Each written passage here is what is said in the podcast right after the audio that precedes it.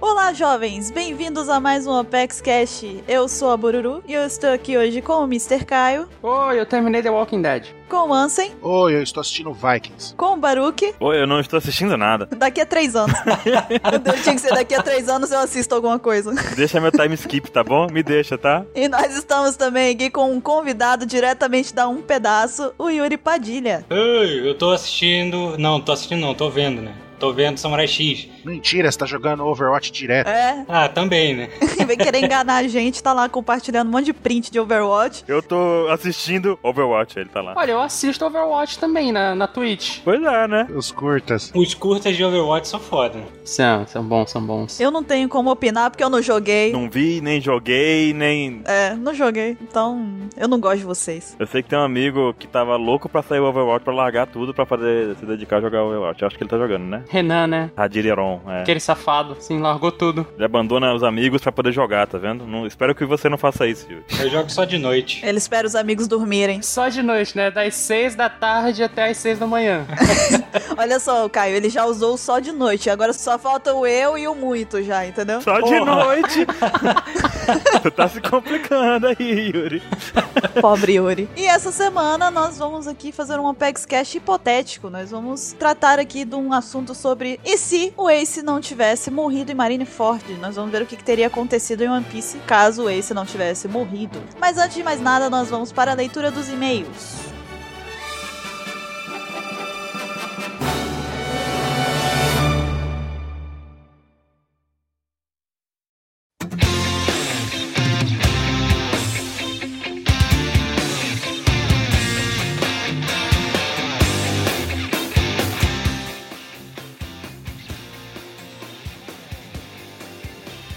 E vamos lá para mais uma leitura de e-mails aqui do Apex Cash. Essa semana eu estou aqui com o Ansem. Yuga Wakate Kyokurau! Acho que é o Ansem ainda. Vamos. Sim, sou eu. Ah, ok, Ansem.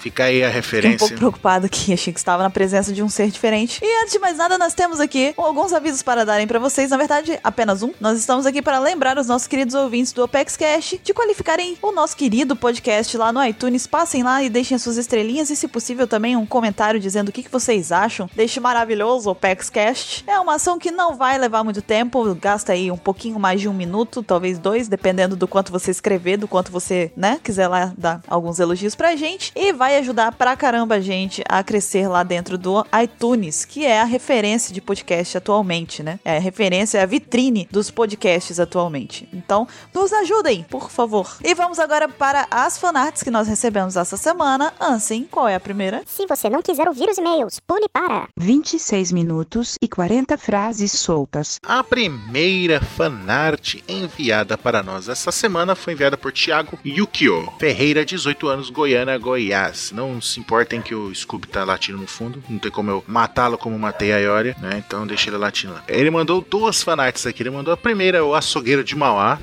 Cara, muito bom, como se fosse um, um estereótipo do português, né? Aquele carinha com avental, bigodão, né? Aí tá ele assim, olhando, aí tem um pedaço de carne na mesa, aí dá um close na cara dele e faz aquela encarada, tipo, tchá. Aí dá uma piscada, aí quando mostra a mesa de novo, a mesa está com um talho e a carne partida no meio. Exatamente. E a próxima aí tá aqui é o 27 alimentando pombos. Olha que incrível. Que foi o que você comentou, né, Bururu? Agora eu não lembro se foi nos e-mails ou se foi durante o cast. que Tá o, o Mr. 27 sentado ali na praça, vendo o pôr do sol, as gaivotas voando ao longe, e ele ali alimentando Outras gaivotas. outras gaivotas e pombos com house de banana. Exatamente. É isso que ele faria com o House de Banana, provavelmente, então. Aham, e tem um 27 ali na árvore ali. Referências, referências a todo momento. E ele tá usando a jaqueta de banana. Isso aí tá meio errado, ele não usaria. Mas então, a próxima fanart foi enviada pelo Pedro José, ele tem 17 anos e é de Brasília. Ele mandou aqui o Marshall de Tite, é, ele mesmo, o técnico do Corinthians. E a gente recebeu aqui também uma outra fanart dele, em referência ao cast passado, quando a gente fala que em terra de High Leg e Big Moon, Dandan, né, é bem recebida, né, é bem-vinda. E aí aqui na fanart tem o High Leg falando: Olá, Dandan, seja bem-vinda. E a Big Moon atrás dando uma risada maléfica. E a Dandan tá tipo, what the fuck? O que que eu tô fazendo aqui? O detalhe é que o Ray Lee ele tá com a perna comprida. ali, né? Literalmente, né? High Leg. Ficou muito Ficou bom. perfeito, cara. Muito bom. Muito bom. E qual a próxima, assim? E a próxima foi enviada por Madison Santos. Ele também mandou duas. O pessoal mandou várias, tá? Todo mundo aqui mandou mais de uma. Uhum. né? Ele mandou a Bururu Activia. Olha só. Isso daí eu não, não entendi, não. Não entendi, não. Não sei por que, que ele tá dizendo isso. Eu não sei de onde ele tirou essa ideia. É, é estranho, né? Aí tá lá. Momentos antes da gravação do podcast 79. Aí tá você ali, tipo, toda feliz e contente, dando tchauzinho. Aí tá o Luffy. Vai uma aí, aí pote de queijo de um litro e meio de Activia. Aí você, merda! Não devia ter tomado tudo ali durante a gravação. Olha só, em minha defesa, o que aconteceu, que eu também não vou dizer o que foi, aconteceu antes, tá? Da gravação, não foi durante. Então, mas tá ali, ó. Momentos antes Ah, da. ok, ok, tá certo. Ok, tudo bem. Mas enfim, não sei porquê, não entendi. É estranho, né? Não entendi, não. Mas só porque eu tomei um litro de Active, digo. Vamos pra próxima, assim.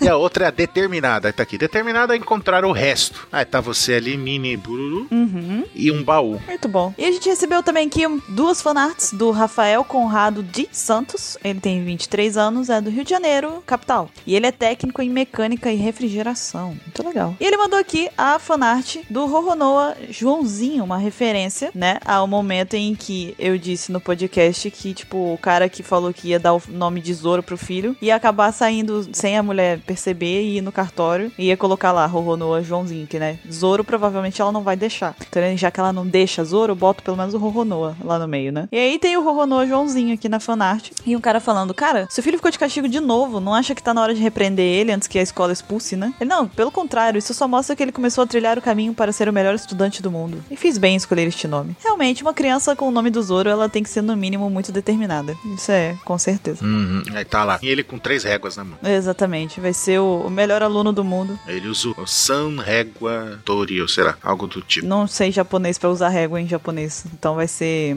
Santo Régua. Santo Régua. Ele mandou também aqui uma outra que eu já vi que foi uma zoação, porque eu não assisti Full Metal, que é o Berrienson, né? É o prisioneiro número 66, o açougueiro de Mauá, uma referência, né? Ao açougueiro de Mauá e também, aparentemente, a Full Metal, porque ele deixou um recadinho pra mim no cantinho aqui da fanart. Alquimistas entenderam, né? Buru. ai, ai, então. É, então eu vou explicar pra você como você não viu, aí você vai entender. Que esse é o personagem, é o Barry, né? O The Butcher. Ele realmente tem essa, essa alcunha de um açougueiro, né? Igual ele desenhou ali, tipo, a minha cara misturada com a cara dele, né? Tem essa cara, tipo, de caveira, né? Que é uma armadura. E ele era, tipo, um psicopata, um assassino, né? Um açougueiro, chamado açougueiro porque ele usava esse cutelo, né? Aí ele colocou ali Mauá, né? A minha cara junto com a cara dele, né? E o açougueiro de Mauá, que corta com o olhar. Entendi, entendi. E o número dele é 66 mesmo, olha que coincidência. Então, Rafael, só um recadinho. Me deixa. Só me deixa. um dia eu vou assistir, mas esse dia não é hoje. E assim, qual é a próxima fanart? A próxima fanart foi enviada por Guilherme Antônio Faust, 16 anos, estudante. Estudante! Ele mandou várias imagens, né? Uhum. Fazendo a zoeira com aquela versão. com a polêmica, né? Da nova revista do Capitão América, né? Que ele fala Hail Hydra no final. É, ele fez, né? Que várias pessoas fizeram zoeira e ele fez a, no- a- a nossa zoeira, né? Zoando a gente com, com aquela cena. Tá lá, você, Bruno. Tipo, Hail o veganismo, né? Salve o veganismo, né? Você que é a maior carnívora do mundo. É, na verdade seria tipo rail é fotossíntese, né? Na verdade. É, exatamente. Aí tá lá o Mr. 27, rei o banana, né? Salve a banana, e ele odeia a banana. Essa é assustadora. Aí tá eu ali, odeio cultura pop, né? Preocupante também. Aí tá o Baruque, rei o burca, né? Porque ele gosta de ficar pelado, né? Sim. Ele é a favor da burca. E também ele mandou um, um extra aqui, né? Que tá o, o- um que a gente comentou, né? Falando, zoando o- aqueles, a censura, né? Que teve, no- foi na For Kids, né? Do Brook, de cerveja, essas coisas, né? E da Labum, tudo. Aí a gente falou, se perguntou, né? Como é que seria a música do Brook, né? O Binks no Saque da versão For Kids. Aí a gente falou que ele seria de suco de laranja. Aí tá lá, suco de laranja do Binks.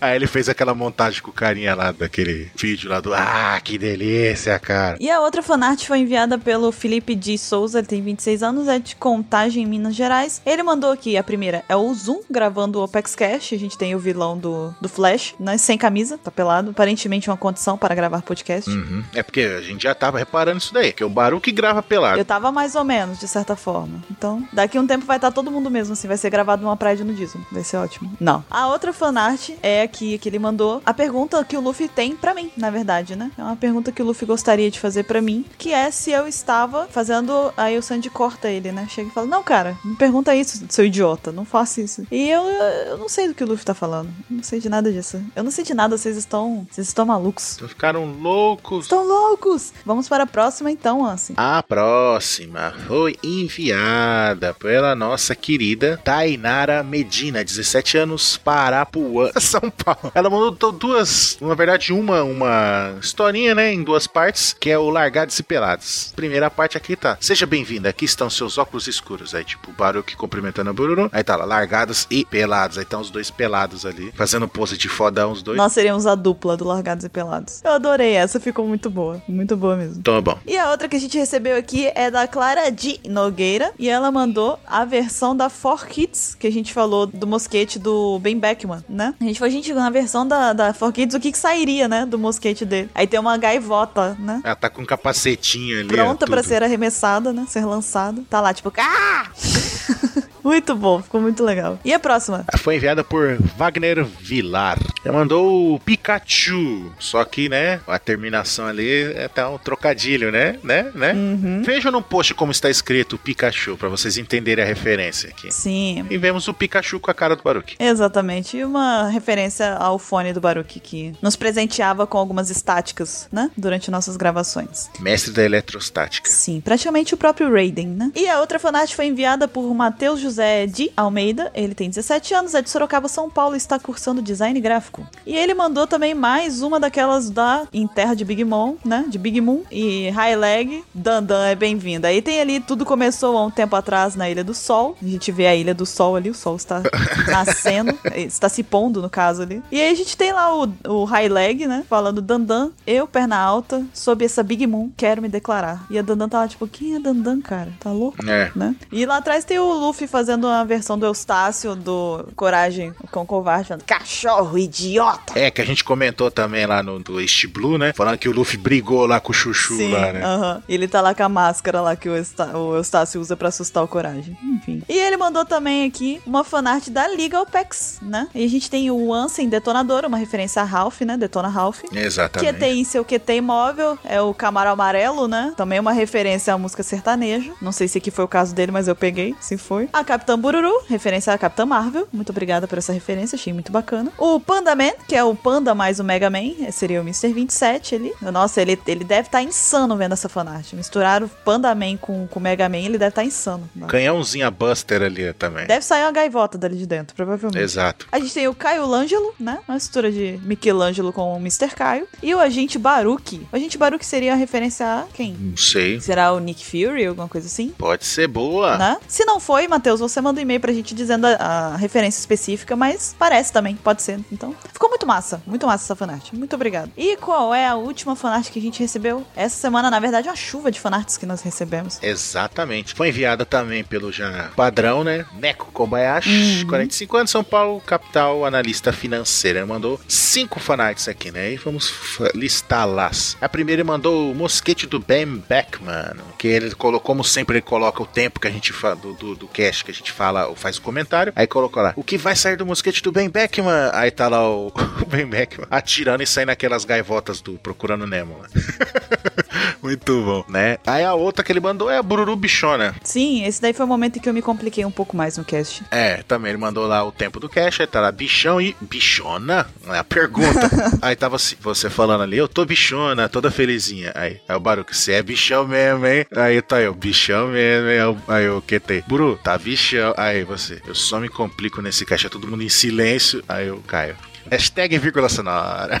Ele não perdoa. E a outra é teoria da altura da Bururu. É a que eu estou parecida com o Bug, né? É a teoria de que eu teria tido algumas partes do meu corpo também amarradas por alguém e eu estou do tamanho do Bug. Exato, aí tá o bug, tá o mini bug ali, ele nervoso. Aí, é! Aí você também, pequenininho ali, com as mãozinhas, pezinhos. Aí temos também o Luffy Garoto Propaganda, que é uma tirinha, uma sequência, né? Que muita gente, depois que saiu o último capítulo do mangá, veio falar comigo falando que o Oda escutou o Opex Cash, né? Porque ele fez a piadinha lá do Luffy, né? Tá lá, aquela cena do, do último capítulo. Ele ele não tava esperando a gente aqui? Que estranho. Aí o Luffy, ele deve estar fazendo cocô, é só olhar no banheiro. Aí depois aparece o, o Chopper, né? Achar a mensagem no banheiro, aí tem a, a embalagem do Active ali, Dan regulares e todas essas coisas. Exatamente, o Luffy faz propaganda de todas as formas possíveis. Uhum. E a última, né, fanart, e a última enviada pelo Neko Ash, é o tutorial, né, de como usar o cotonete para limpar o ouvido, né?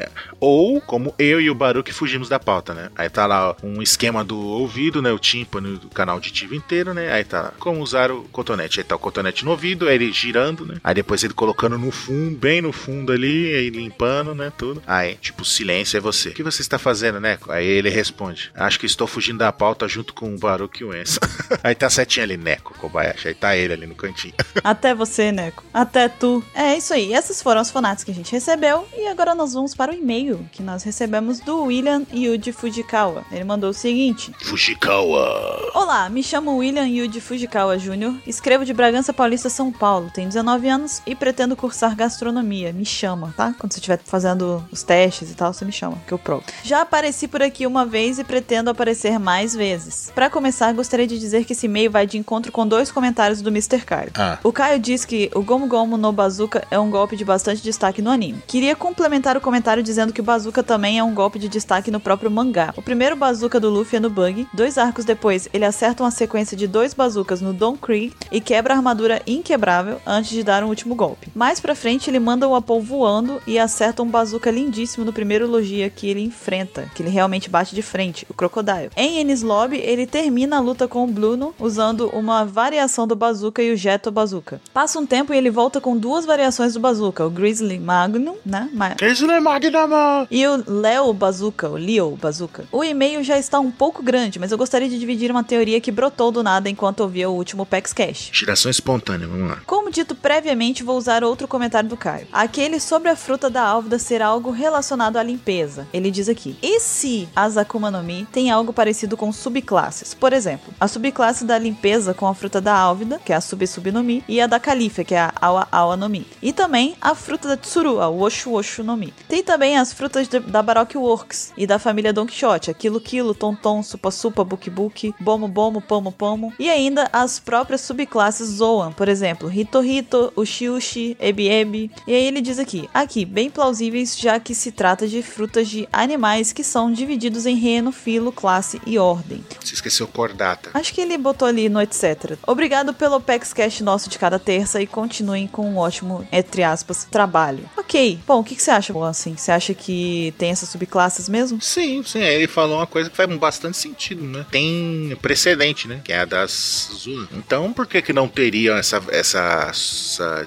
subdivisão das Paramécia? Ou Paraméquia? Eu também acho, eu concordo. E eu achei muito legal você ter trazido aqui essas informações do Gomu Gomu no Bazooka, né? Ele pontuou outros momentos e a gente vê como é importante esse ataque aí do Luffy, né? Eu, eu vou, vou levantar uma coisa aqui que eu tô com saudade do Luffy usar os golpes clássicos dele. É verdade, mas quem sabe a gente não vê ele usando agora, né? Ele não usa mais o Pisto, o Tsushi, o Kane. Puta, eu achava muito louco o Kane, que ele agarra o cara e dá uma testada no maluco. Eu acho muito bom. O Hanabi eu achava muito louco. Ele não usa mais esses golpes. Ele tá com os golpes muito mais poderosos, mas. Vamos torcer pra poder ele ter aprimorado esses e usar eles com um, um certo tom de nostalgia, né? Vai ser muito legal. E aproveitando a deixa, escutem o Opex Cash sobre os golpes do Luffy que a gente tem, saiu esse ano, logo no comecinho desse ano. É bem legal. Escutem ele, tá aqui na descrição do Opex Cash. E agora assim vamos para a pergunta. E a pergunta foi enviada por Lucas Jr., 21 anos, Ouro Preto, Minas Gerais. Ele, olá, meu nome é Lucas Jr., tenho 21 anos e sou de Ouro Preto, Minas Gerais. Queria saber uma coisa: se os integrantes do Apex Cash fossem animais, que animais vocês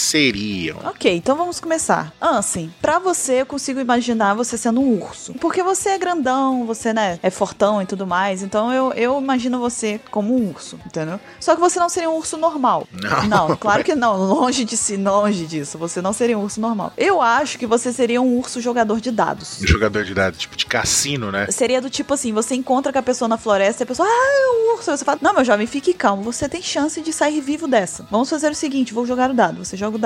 Se der seis, eu te mato, ok? Se der outro número, você pode ir embora numa boa e tudo mais. Às vezes eu até te ajudo a achar o caminho. Você tá perdido aqui na floresta e tudo mais, eu te ajudo, serei gente boa, né? De repente a pessoa tira metade de seis, três, aí você é bonzinho, seis você é malvado. Não, e dá um tapa no maluco, machuca, mas ajuda a ir embora. É, três é só um tapinha. é só um susto, tipo, né? Ah, só, vou só arrancar aqui seu braço só, vou te matar não. Mas você pode ir embora. Mas se tirar seis, aí você fala, bom, agora você pode começar a correr porque a sua vida está em risco, eu vou te matar. É. Então eu acho que seria um urso muito mais legal, sabe? Então quer dizer que, que eu seria tipo um urso lá, o regresso, seria isso? Você seria o urso do, do filme do Leonardo DiCaprio, perfeitamente. Caramba, então o Leonardo DiCaprio tirou seis, vários seis então. Ele tirou muito seis, cara.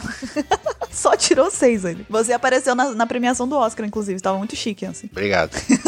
E agora pro Baruque, assim. O que que você O acha? Baruque, a gente tava pensando aqui, a gente pensou aquele gato Sphinx, sabe aquele gato Sim, o gato que parece que tá do avesso. exato, que não tem pelo? Tá pelado. Exato. E é nada mais justo ser o Baruque, né? Só que com detalhe, ele teria que ter barba. Sim, ele é um gato pelado com barba Sim, não é bigode, é barba. e óculos escuro. E óculos e sem apêndice. Uhum, com a cicatrizinha, assim. Exato.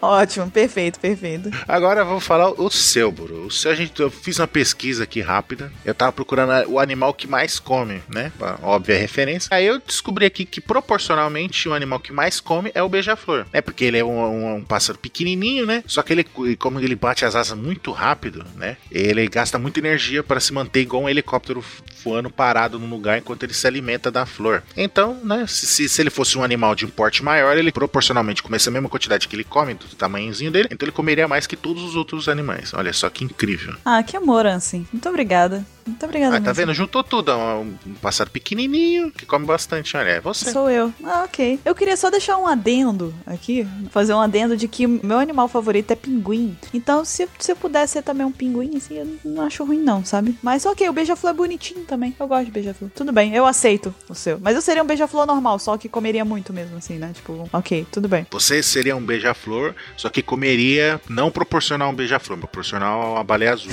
Tá certo, tá ótimo. Agora o nosso querido editor, nosso querido Caio. o nosso Hitokiri. Pela conversa que eu já tive com o Caio, ele disse, né, já expressou que o animal favorito dele são os patos, né, os patinhos. Ele diz que ele, ele quer ter um pato de estimação um dia. Eu espero que ele não perca ele. Mas pato acho que é mais difícil. Não, ele só perde tartaruga. É mais... Ok, estou preocupada com o pato de Caio. Mas enfim, pelo, por esse fato, eu acho que Caio podia ser um pato, mas é claro que não um pato comum. Como o Caio é o nosso editor, a pessoa que corta as coisas, que edita as coisas e tudo mais, É O nosso, eu já falei, o nosso Hitokiri. ele seria Pato Espadachim. E mais, como o Caio já teve jabutis, né? Todas as, as tartarugas touché dele já que sumiram, né? Eu acho que Caio podia ser a versão do Mestre Splinter, né? Só que das touchês. Então ele seria um Pato Espadachim, mestre das tartarugas touché. Exatamente. Né, E um detalhe, né? Que o Mr. Kai, se ele fosse um pato, ele teria o mesmo peso de uma bruxa, né? Fica aí a referência. Quem? Só os mais sagazes vão entender a referência. E o nosso querido Capeleto. Quem seria Capeleto? Capeleto é o mais fácil de todos, eu acho. A gente já falou milhões de vezes já, né? Seria o Kraken, nossa monstro marinho mitológico. Não vejo outro outro ser, outro animal para Capeleto. Capeleto é o Kraken. Porque quando o Capeleto está, vamos supor, exaltado, né? Vamos dizer, exaltado, a gente diz que a gente tem que libertar o Kraken. Tipo, a gente segura ele o tempo inteiro. Release the Kraken! Vocês não sabem, mas Capeleto o tempo inteiro está contido aqui. Ele está sempre contido por correntes na parede. Selos místicos. É, ele é tipo a, a Kyuubi, sabe? Do Naruto. Ele fica exatamente preso. E a gente, quando a gente quer, a gente liberta ele. Aí Ele sai louco, insano, quebrando tudo, enfim. Esse é Capeleto. Uhum. Aparece Zeus falando: Release the Kraken! Aí O capeleto sai. Uá! Louco, insano. Ah. E a gente tem também do Ettore aqui. Eu acho que o Ettore, por ele, ele ter a história da cabeça invertida, o animal mais próximo para Ettore neste momento seria uma coruja. Por quê? Corujas, né, praticamente invertem a cabeça 360 graus, quase, né? Não chega a 360, né? Elas dão um giro que quase.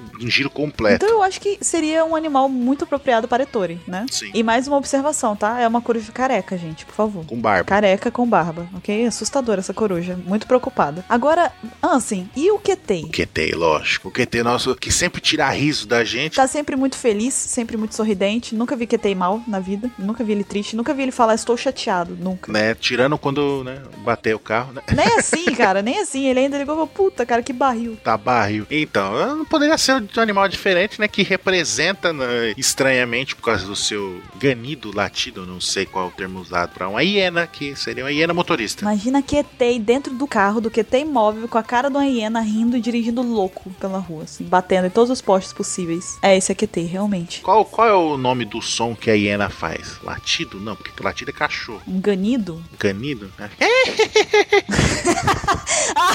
muito boa. Meu Deus, essa foi muito boa. Eu precisava disso de vírgula sonora na minha vida, sabe? Tipo, Ansi, vou botar você como despertador pra mim, desse jeito. Ficou muito legal. É, E fazendo o som da hiena. Aham, vai ser excelente, vou acordar rindo já. E agora, nosso querido Mr. 27. Nosso querido Mr. 27, nós não conseguimos achar um animal específico. Por quê? Porque Mr. 27 é um híbrido, né? Ele tem que ser um híbrido de algumas, alguns seres, né? A gente pensou em até ciborgue junto também, né, Marco? Ah, rolou todo tipo de, de coisa. Mas enfim, a gente conseguiu chegar na conclusão de que ele seria uma gaivanda. Gaivanda nada mais é que um urso panda com uma máscara de cachorro, sendo que na verdade ele é um panda, não precisa da máscara de cachorro vestido de panda, não precisa, porque ele realmente lá falta aquele negócio da inteligência. E o que mais? Uma fusão com uma gaivota. Então seria um urso panda com máscara de cachorro pintado de panda e uma gaivota. Então seria um negócio muito estranho. Uhum. Muito estranho mesmo. Como é a mente dele, né? Como é a mente dele mesmo. Então, acho que é o animal perfeito pra Mr. 27. Eu acho que o nosso zoológico seria o mais interessante de todos, tá? Assim, as pessoas iam realmente querer muito ver a gente lá. É, vê um urso jogando dado, um gato pelado com barba, um beija-flor comendo mais que um, com uma baleia, um tubarão. Ah, então um pato com, com um monte de espada, né? Treinando tartarugas, olha só. Seria muito excelente. Não, o capeleto teria que ser. Aí tiver um lago, um oceano, um monte de tentáculos destruindo, Seria exposto numa jaula, né? Completamente preso. é, destruindo tudo ao redor, né? Uma coruja careca barbuda, com a cabeça virada pra trás. Uma hiena motorista. É, Batendo racha no, no zoológico, assim, né? e esse animal estranho. Que eu, eu né? tenho pra mim que esse animal aí, ele, tipo, ele, ele regurgita, sabe? Só que house de banana. Ele, tipo, um house de É banana. igual gato, né? Que gosta daquela bola de pelo. Isso, aí só que, tipo, um house de banana. Tipo, ele chega, ah, que bonitinho. House de banana. É. então fique com essa imagem na cabeça de vocês. É, exatamente. Fiquem com essa imagem na cabeça de vocês enquanto vocês escutam o tema principal desse Apex Cash, que tá muito bacana. Um bom Apex Cash para todos e nós nos vemos na próxima leitura de e-mails. Falou! sunshine. Each me sunshine, yeah. We grow. We grow.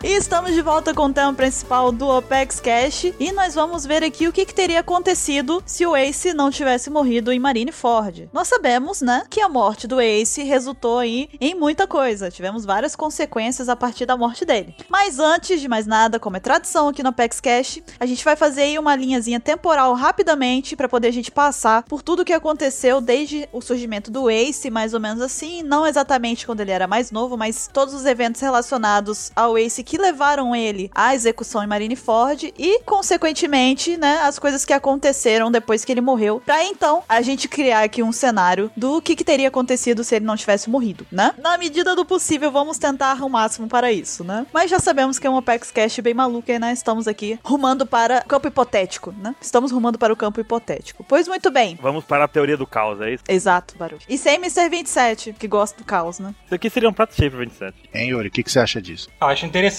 vocês vão se ligar que tem muitas consequências que aconteceram até agora durante o mangá que ainda é repercussão da morte do Ace lá atrás. Legal, ele falou muito, Caio. Ok. Na próxima eu pego ele falando eu. Ah, ok, entendi. Entendi. Estamos induzindo o Yuri a falar coisas que vão comprometer ele. Ótimo. Acho que ele já disse, hein? Coitado, Yuri. Yuri, eu não vou fazer isso, Yuri. Yuri, eu não vou fazer isso, tá? Relaxa. Estou sendo encaminhado pra uma armadilha. Não confie no Caio, viu? Ele vai dizer assim, eu não vou fazer isso não. Aí de repente tá lá você falando três vezes repetido. Já fez isso comigo. Ele fez uma música com né, com o meu erro. It's a trap! Confia em mim, eu não vou fazer isso não. Você faria no meu lugar? Aí o Yuri fala, não, eu não faria isso. Aí ele, ótimo, agora eu farei.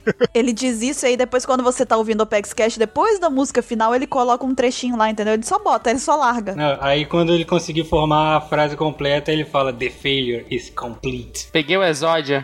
Ele já formou, hein? Pois então, Mr. Caio, vamos lá, vamos começar. Então, né? Antes de Marineford, a gente tem algumas informações sobre o Ace pra passar, né? A começar aqui pelo cap capítulo 522 ali do Ace contra o Barba Branca, que a gente teve aquele momento em que conta um pouco da história do Ace, né? Ele era capitão dos piratas Space, né? Ace of Space. Ele foi derrotado pelo Barba Branca, né? O bando do Ace e tal. E o Ace acaba indo, né, pra cima do Barba Branca naquela aquelas loucuras que o Ace tem, né? Ele perde, obviamente, mas ele fica a bordo do navio e acaba tentando matar o Barba Branca ali várias vezes, né? Mas sempre falhando, claro. Ele acaba por virar o comandante da segunda divisão dos piratas Barba Branca, né? No final dessa história aí. Uhum. Numa dessas daí, que é, tá até mostrado no capítulo 552, que o Ace ele tenta matar o Barba Branca enquanto ele tá dormindo, ele parte pra cima com uma faca do, do, do Barba Branca, ele tá lá dormindo, tá com aquela bolha de catarro no nariz, e aí na cena seguinte o Ace tá voando pela porta com o nariz sangrando só do cacete que ele tomou do, do Barba Branca enquanto ele tava dormindo. Você tá ligado que aquilo foi a bolha que estourou, a bolha de catarro, e foi gura, gura e puff, né? Ele voou, né?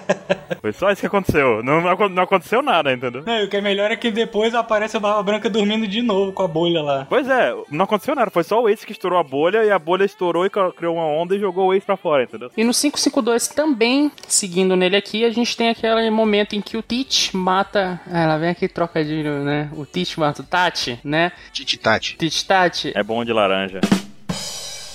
Nossa, velho. Tic-tac. Ele foi buscar. Ele foi buscar. Tá Nossa. Vou até seguir depois dessa. E o Ace decide ir atrás do Teach pra vingar, né? O nosso amigo Tati. Eu tenho que adicionar palavras antes do. né? Pra não fa- ficar muito perto, porque senão o Baruque vai dar um trigger nele aí. Laranja. E todo mundo foi contra essa decisão, porque todo mundo, né, queria o Ace ali perto, ou já sabia que seria uma missão perigosa, ou que ele ficaria muito tempo longe, mas o Ace, teimoso como ele é, né, Inclusive o Barba Branca foi contra. É, o próprio Barba Branca fala pra ele deixar de lado, porque esse era um caso especial. né? é, mas o Ace, teimoso como ele é, né, cabeça, Cabeça dura. dura, Modelo João Kleber. Foi vingança? Isso foi vingança? É o quê? Ele foi atrás do, do Tati por vingança? Ele foi por ser impulsivo, na verdade, né? Porque o Ace é muito esquentadinho, perdoe o, o trocadilho, né? O trocadilho infame. Mas ele é sempre muito é, impulsivo nesse ponto, né? Tipo, a maioria das vezes a gente vê ele tomando decisões impulsivas que acabaram resultando em coisas bem ruins, na verdade. A gente vê desde quando ele era pequeno isso. É, mas também tinha aquela regra no bando que se alguém matasse ou- outra pessoa do bando, né, outro com um companheiro, em teoria o comandante daquela divisão teria que vingar, né, teria que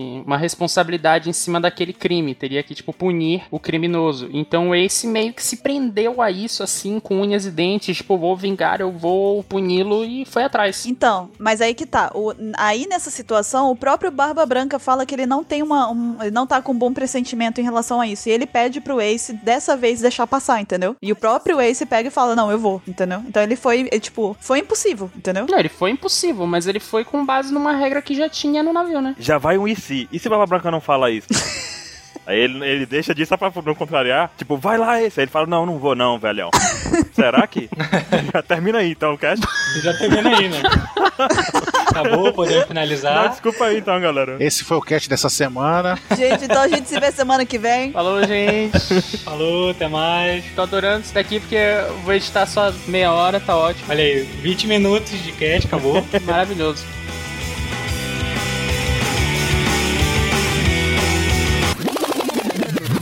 Vamos continuando então. Então, e após isso a gente só vai ter, em termos de cronologia, né? Não que foi aparecendo, né? Mas em termos de história, o Ace vem, vai aparecer, né? no Capítulo 154, quando tem um cara random lá em Drum comentando com o Dalton, né? Tipo, ah, você- sobre o cartaz de procurar do Luffy e tudo, né? E ele, foi- ele esse mesmo cara, esse cara random, lembra, né? Falou, ah, não, que pô, agora que eu lembrei que falou do cartaz do Chapéu de Palha, eu lembrei. Tinha um cara aqui, muito estranho, ele apareceu lá na cidade de Robele, né? Que é uma cidade lá de Drum, né? Das várias cidades que tem lá. É, um- uns 10 dias atrás, né? Procurando o Luffy, né? Aí ele falou que se. pra dizer que. pra encontrar com ele lá em Alabasta, né? Que ele estaria esperando ele lá pelos próximos 10 dias lá em Alabasta, né? E a gente- quando a gente. quando chega na saga de Alabasta, né? A gente vê que o, realmente o Ace estava lá, né? no- isso já mostraram no capítulo 157, né? Que ele tá comendo num restaurante lá, até que ele desmaia lá, dorme no, no prato, quando os caras acham que ele morreu, tudo, né? E o Smoker senta do lado dele lá, tem aquela confusão toda, né? Aí o Luffy e o Ace saem de lá, né? Depois daquele rolo todo. E quando o Ace, né, entrega pro, pro Luffy o Vivrecard, né? E também é revelado que eles são irmãos, né? Tipo, você fala, ah, que legal. E até uma coisa que a gente tava reparando, né? Quando a gente tava fazendo a pauta aqui, que a cara do Ace era uma cara de uma maníaco, né? Lembra que a gente tava comentando isso? Esse tinha mó cara de bandido, mano. É, aí aos pouquinhos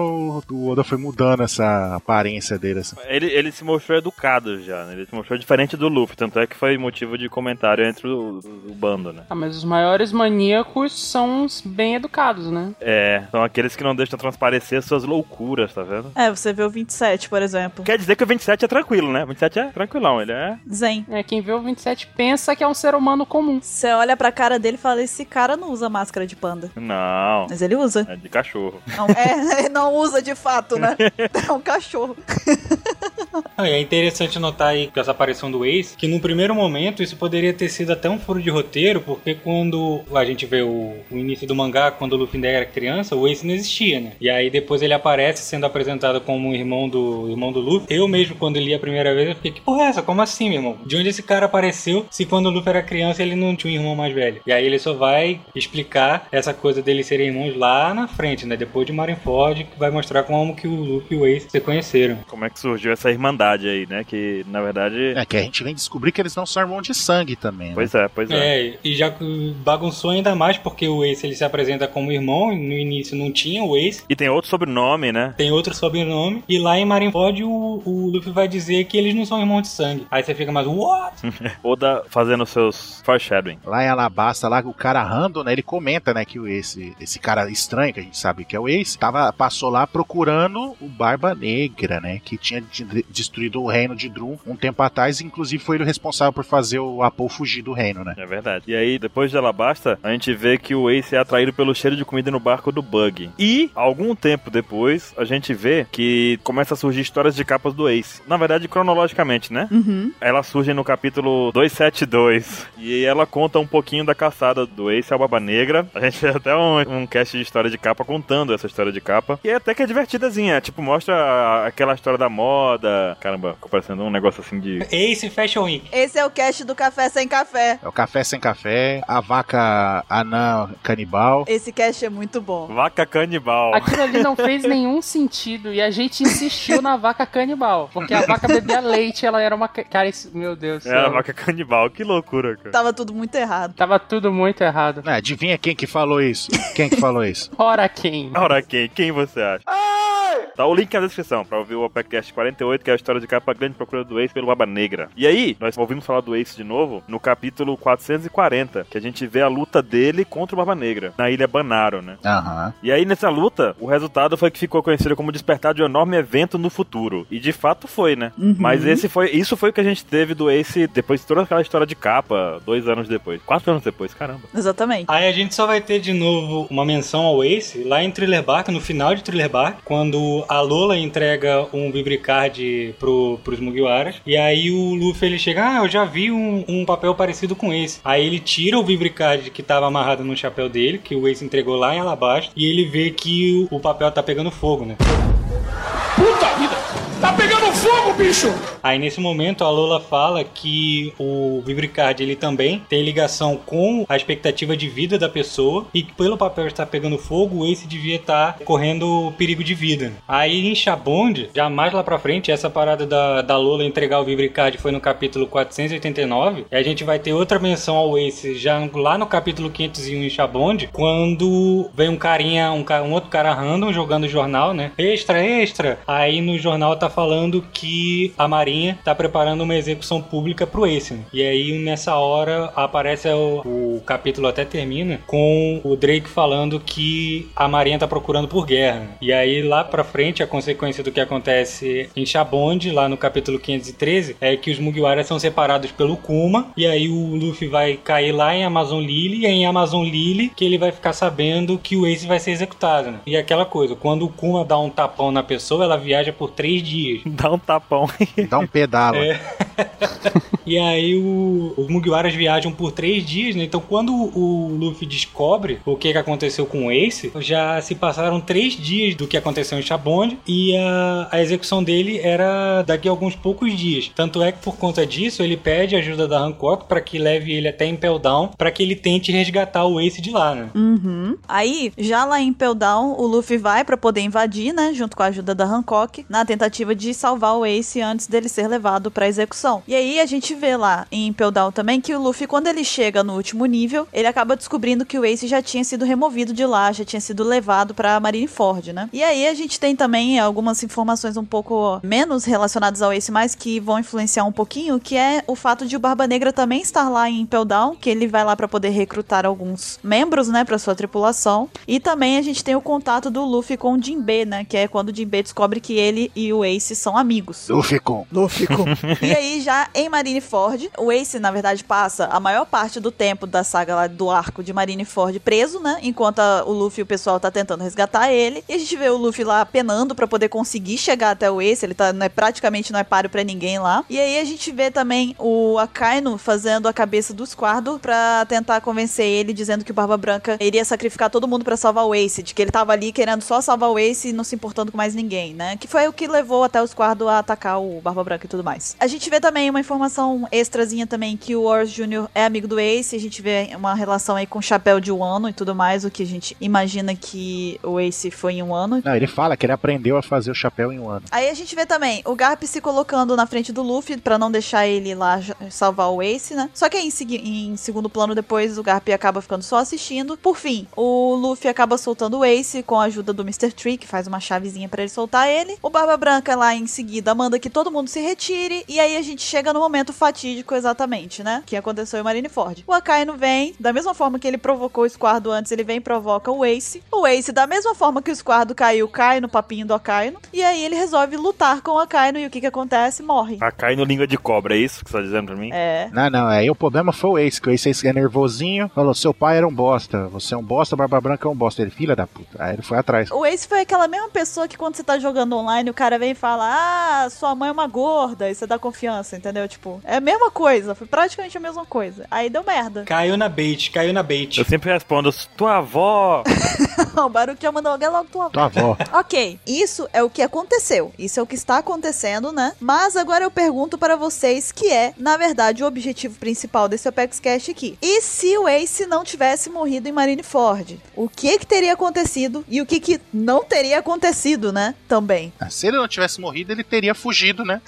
com o bando, né? Junto com o Luffy. Ele não deixaria ninguém pra trás, ele não ia. É, ia todo mundo tirando ali o Barba Branca que foi pra morrer, né? Que era a intenção dele mesmo, todo mundo ia sobreviver ali. Ou seja, não teria aquela chacina. É, muito provavelmente iria acontecer algo parecido com o que foi depois da morte do Ace, que é quando ele usa a habilidade dele pro- que destrói um pedaço de Marineford, que abre aquele vão gigante entre ele e a tripulação dele, Sim. que impede que o pessoal da tripulação dele a- o ajude ele e impede que a marinha avance contra a galera que deveria fugir, né? No caso, o Ace não fugiria, o Ace seria obrigado a fugir. Não, mas porque o Ace aceita a morte do Barba Branca. assim. É isso que eu ia perguntar também. Será que o Ace ia deixar o Barba Branca ficar pra trás? Tipo, ele não ia querer dar uma de voltar? Ah, ele ia aceitar, porque é a ordem do pai dele. Como última ordem, né? Ele aceitou, né? Ele- Eles tiveram um contato visual ali, um olhou pro outro e falou, ok. Ele não obedeceu a ordem do pai dele antes? Não, mas ali é o último desejo dele. É diferente. Ele era rebelde na época, ele cresceu. Na verdade, quando o Barba Branca fala pra galera fugir, eles começam a fugir mesmo. Eles chegam, "Ga- pessoal, vocês não devem ficar lutando é, de graça. A gente já fez o que a gente deveria fazer, que era resgatar o Ace. Agora é hora de dar em retirada. Me- Mete o pé, vão embora. Só que é justamente na hora que eles estão fugindo, aí é quando a Kainu ele manda o papinho no Ace e o Ace para pra voltar e atacar. O negócio é, se ele não tivesse caído no papinho do Akainu, ou então o próprio Akainu não tivesse falado com ele, ele teria ido embora, né? E provavelmente o Barba Branca teria ficado, porque era o plano dele, morrer ali em Marineford, e ele meio que servir de isca pra tripulação dele fugir, né? Ia ser é o foco da marinha e enquanto o resto Isso. ia fugir. E ele falaria aquele negócio do One Piece é real? Ah, falaria. Você acha que ele falaria? Eu acho que falaria pelo bem da pirataria, né, cara? Não, eu acho, que- eu acho que ele falaria outra coisa. Acho que ele falaria o quê? Cai dentro, maluco. Não,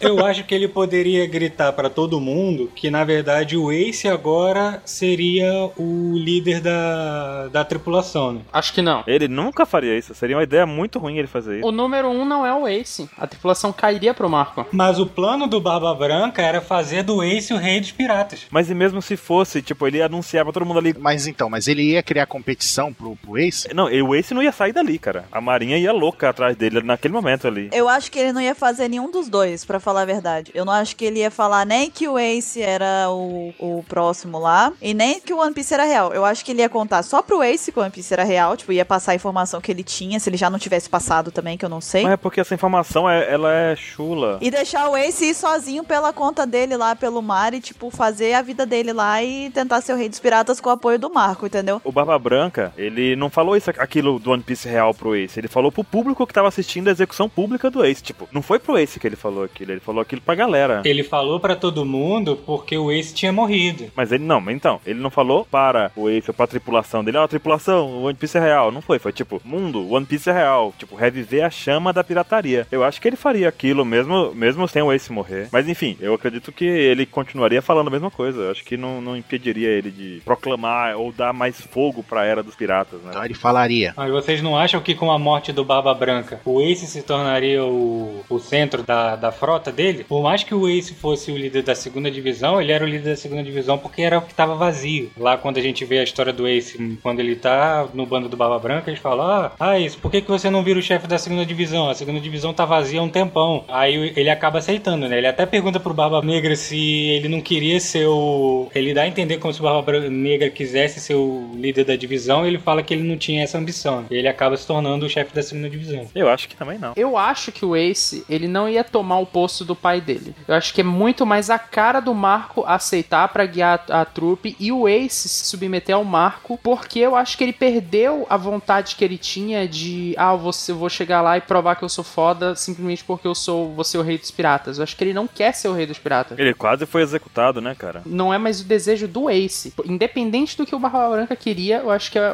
ele respeitaria a ordem e botaria o- o Marco na frente dele. E a tripulação acabou de, de sacrificar o seu capitão ali pra salvar ele. Aí vai- agora o cara que foi salvo vai virar o capitão. Isso aí. É estranho. O Ace teria que demonstrar uma mudança de postura e caráter pra poder para poder ser aceito pelo bando como capitão. Não seria só por ele ser salvo, sei lá. Mas eles não têm a relação de tripulação comum, né? Ele tem a relação como de família ali. Ele teria que se mostrar melhor pra poder ser aceito pela família como o novo pai. Não, ele já era aceito pela família. A postura, porque ele era aceito como irmão, não como pai, entendeu? Você não muda de irmão pra pai porque foi salvo. Mas você acha que o pessoal não poderia chegar, chegar sem conhecer, ó, esse, é, agora que o velho morreu, a gente acha que você tem a capacidade de levar a gente, sei lá, pra um rumo de glórias ou... Nossa, essa seria a pior decisão que eles poderiam tomar assim ever. O Ace é horrível. É, o Ace acabou de mostrar que ele não serve pra isso, porque ele cai nas, nas coisinhas, ele cabeça quente, age por impulso, o bando da Barba branca ia afundar. É basicamente Como, isso. como aconteceu, né? Não, eu acho que pior, porque no caso perdeu o Ace. Imagina, como é que seria a guerra do acerto de contas com o Ace envolvido pra tentar derrotar o Baba Negra? Acho que ele ia, sei lá. Mas ele já saberia como o Barba Negra luta. Ele teria um trunfo. Ah, mas não é Cavaleiro do Zodíaco. Ah, é, né? Então tá bom. Então.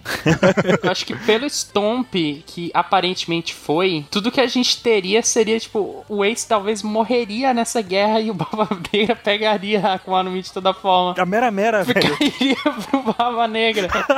Olha aí, é uma possibilidade, eu acho. Mais uma Akuma no Mi que ele. Peraí, não teríamos Dressrosa? Não teríamos. Então, Tá, já tá definindo que ele ia morrer, então. Não, eu tô dizendo se ele fosse o líder e se ele lutasse contra a Barba Negra, pegaria a Akuma no Mi dele e não teria Dressrosa, porque talvez não tivesse aquele campeonato todo, blá blá blá. Tá, então mas a gente tem que definir aqui como é que vai pra gente continuar. Bom, aparentemente o Marco ficou, né, Como meio que líder. responsável pela, pela bagunça que surgiu depois. Certo, então o Marco é o líder. Mas e se o, se o Ace estivesse vivo, o Marco continua líder? Eu acho que sim, entendeu? Mas talvez o Ace tivesse morrido na luta do acerto de contas ou tivesse exilado como o Marco. Mas será que o Ace daria o mesmo mole contra o Barba Negra depois de já ter sido derrotado uma vez? Ele já não saberia como são os poderes do Barba Negra pra poder evitar cair na mesma armadilha? Porque o Barba Negra ele é idiota, né? Ele luta contra a pessoa e ele conta todos os poderes dele, né? E ele tem Guragura agora também. O poder da sua comando não serve pra mim porque eu sugo seu poder. E, olha lá, e aí, é tanto que a gente viu que ele fez isso contra o Barba Branca. E o Barba Branca sentou o ah, cacete nele no murro, mano. Porque a Gura Gura não, não funciona, então vamos descer o braço. fácil. A gente já fez um daqueles IC, daqueles IC não, daquele de Opex Cast Versus, em que a gente colocou a possibilidade da Barba Negra, além de usar as duas acumulações ao mesmo tempo, tem a, a hack. Nem precisaria, na verdade, né? Mas aí a questão toda, será que ele conseguiria até ter ataques à distância? Cabe mil possibilidades aí da- das habilidades de batalha do Barba Negra. E eu acho que ele, com duas Akumazumi, seria mais forte que o Ace, sim. Easy. Mesmo o Ace sabendo os poderes da fruta dele lá. Mas então, aí a gente tem que definir outra coisa. Tendo esse cenário que só o Barba Branca ficou e a marinha toda foi, vai, te- teoricamente iria pra cima do Barba Branca pra derrotar ele logo pra ir atrás do resto do bando. Ele ficando pra trás ali pra segurar o pessoal enquanto o bando foge junto com esse, junto com o Luffy, né? O pessoal tudo vivo fugindo. O Barba Negra se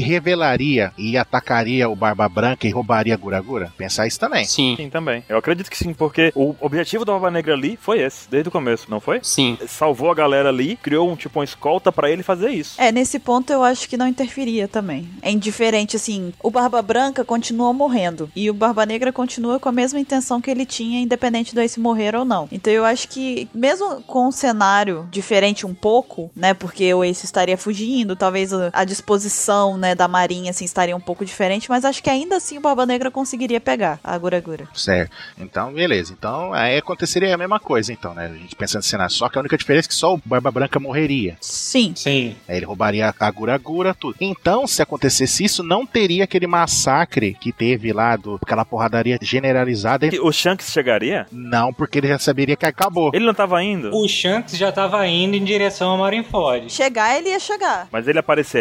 Então, mas depois que ele descobrisse que a guerra acabou, ele nem apareceria. O que poderia acontecer é o Shanks ajudar o bando do Marco a fugir. Se a, a marinha fosse pra cima deles numa, numa batalha naval, o Shanks poderia aparecer pra se interpor no caminho da marinha enquanto a tripulação fugisse. Certo, então beleza. Então, ó, não tem naquela porradaria generalizada do final lá que quando o bando resolve ficar e lutar, né, contra a vontade do, do Barba Branca quando ele morreu, Mas eu acho que eles não ficaram. Eles estavam tentando correr e a marinha tava atrás. E a Marinha metendo bala, é. Não, sim, não, mas aí, então, nesse caso não aconteceria, porque né, eles não ficariam em choque Leda, com a situação, né? Então o- não teria aquele o cenário dessa porradaria, então o Kobe não despertaria o hack dele, porque ele não ia ficar desesperado com, a- com todo mundo morrendo ali sem propósito. A porradaria ainda estava acontecendo mesmo depois do Ace e do Barba Branca terem morrido. Exatamente. O Bob tava lá, vocês já, vocês já fizeram o que vocês queriam, vocês já fizeram o que vocês queriam. O Ace e Barba Branca já estão mortos. o- Os marinheiros que estão morrendo agora, eles estão morrendo em vão numa batalha sem sentido. Tudo iria depender se Barba Branca conseguisse interromper a luta completamente, sabe? Porque se ele deixasse aquela mesma coisa do pessoal fugir e a Marinha conseguisse ir atrás, a Marinha iria atrás. Mas como a gente tá- tá falando aqui, definiu que ele roubaria, então ele, ele passaria a ser o foco da, da situação toda. Barba Negra. Como é que ele conseguiu essa façanha de roubar o poder do, de uma Akuma no Mi de outra pessoa, tá ligado? Tipo, é um Ki pra cima dele. E ainda mais revelar que só entrou na Shichibukai pra conseguir acesso a Impel Down e libertar os caras casca grossa lá de, de- do nível 6. O Barba Negra ele chega em Marineford falando: Eu não preciso mais do título Chichibukai. Naquele momento ele virou um pirata de novo. Por isso que eu tava dizendo aqui, que ele, independente da situação, roubaria a Gura Gura. Porque tá, aparentemente aquele era o plano dele, né? Teve todo um monte de etapa pra conseguir seguir aquele plano, pra chegar naquele momento e ele falar assim: não, agora não deixa ele, deixa eu, vai morrer, eu- vamos embora. Então, beleza. Então, o Kobe despertaria o hack dele? Não. Dependendo se a guerra for interrom- fosse interrompida, não. É justamente isso. Se o- a tripulação do Barba Branca foge e o Barba Branca fica sozinho, a marinha vai partir toda pra cima do Barba Branca. Com o Barba Branca morto, é, acabou a batalha. Mas o, A- o Akai não tá aí pra dizer que ele não foi pra cima do Barba Branca, por exemplo. Ele foi pra cima do Ace, foi pra cima do Luffy, ele foi pra cima de outras pessoas. O Akainu, por exemplo, ele fugiu do Barba Branca, por exemplo, entendeu? Mas o que a gente já tá colocando aqui é que o Ace foge porque ele não caiu na pilha. Mas aí que tá, o Ace fugiu, mas o Akainu não continua seguindo? Então, mas aí não chega o Shanks? Estão chegados? Ah, agora o Shanks chegou. Agora o Shanks chegou e acabou a luta, então beleza. Porque a gente não pode imaginar que porque o Ace também falou assim, ah, não vou cair nessa treta. O Akainu continuou. Então o Shanks vai chegar de toda forma. Sim. Pelo que a gente viu, o Shanks ele tava indo pra Marineford independente do que acontecesse, tanto é que ele chegou lá, né? Ele só não ia botar um fim na guerra, talvez, mas agora chegar, independente de, de qualquer resultado, ele ia chegar porque ele tava indo pra lá. Ele tava lá. E é justamente isso. A questão é, a tripulação não parou por causa do Ace e o Barba Branca ficou pra servir de isca. A galera,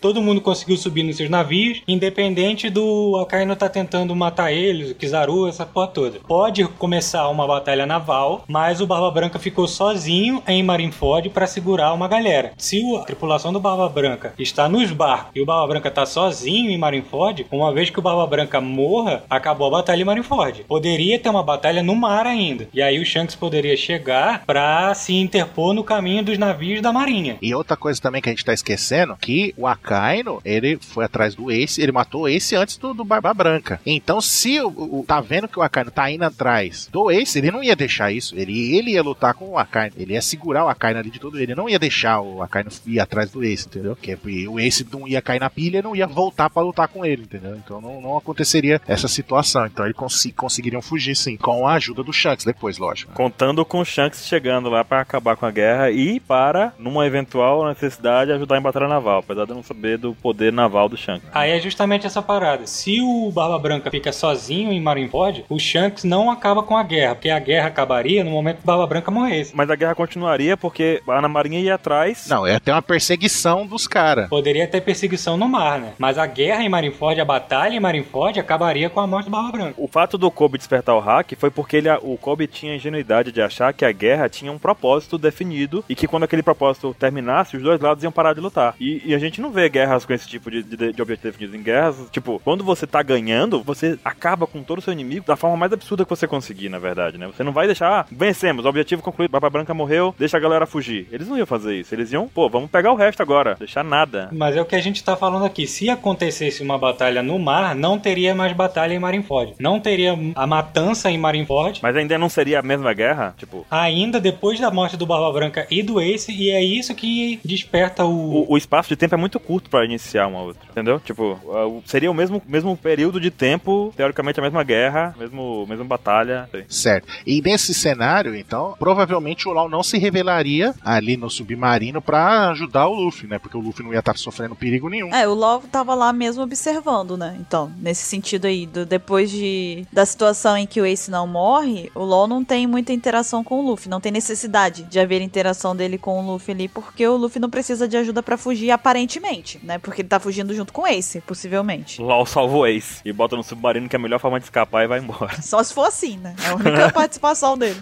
É a única. Luffy não se machucando, ele não ele precisaria voltar pra Amazon Lily. Ele não precisa voltar pra Amazon Lily, ele não precisa ter o contato também muito prolongado com o Jinbe. Provavelmente ele não teria aquele contato ali porque o Luffy não entra em depressão, não tem por que ele entrar. Eu acredito que em seguida o- a- o foco do Luffy provavelmente seria o de recuperar o, o bando dele, que foi separado, né? Aham. Eu queria até perguntar pra vocês, porque ó, o Luffy não volta pra Amazon Lily, o Luffy não entra em depressão, o Luffy não tem o contato com o Jinbei, nada disso. Ele, em tese, também não tem contato com o Rayleigh, né?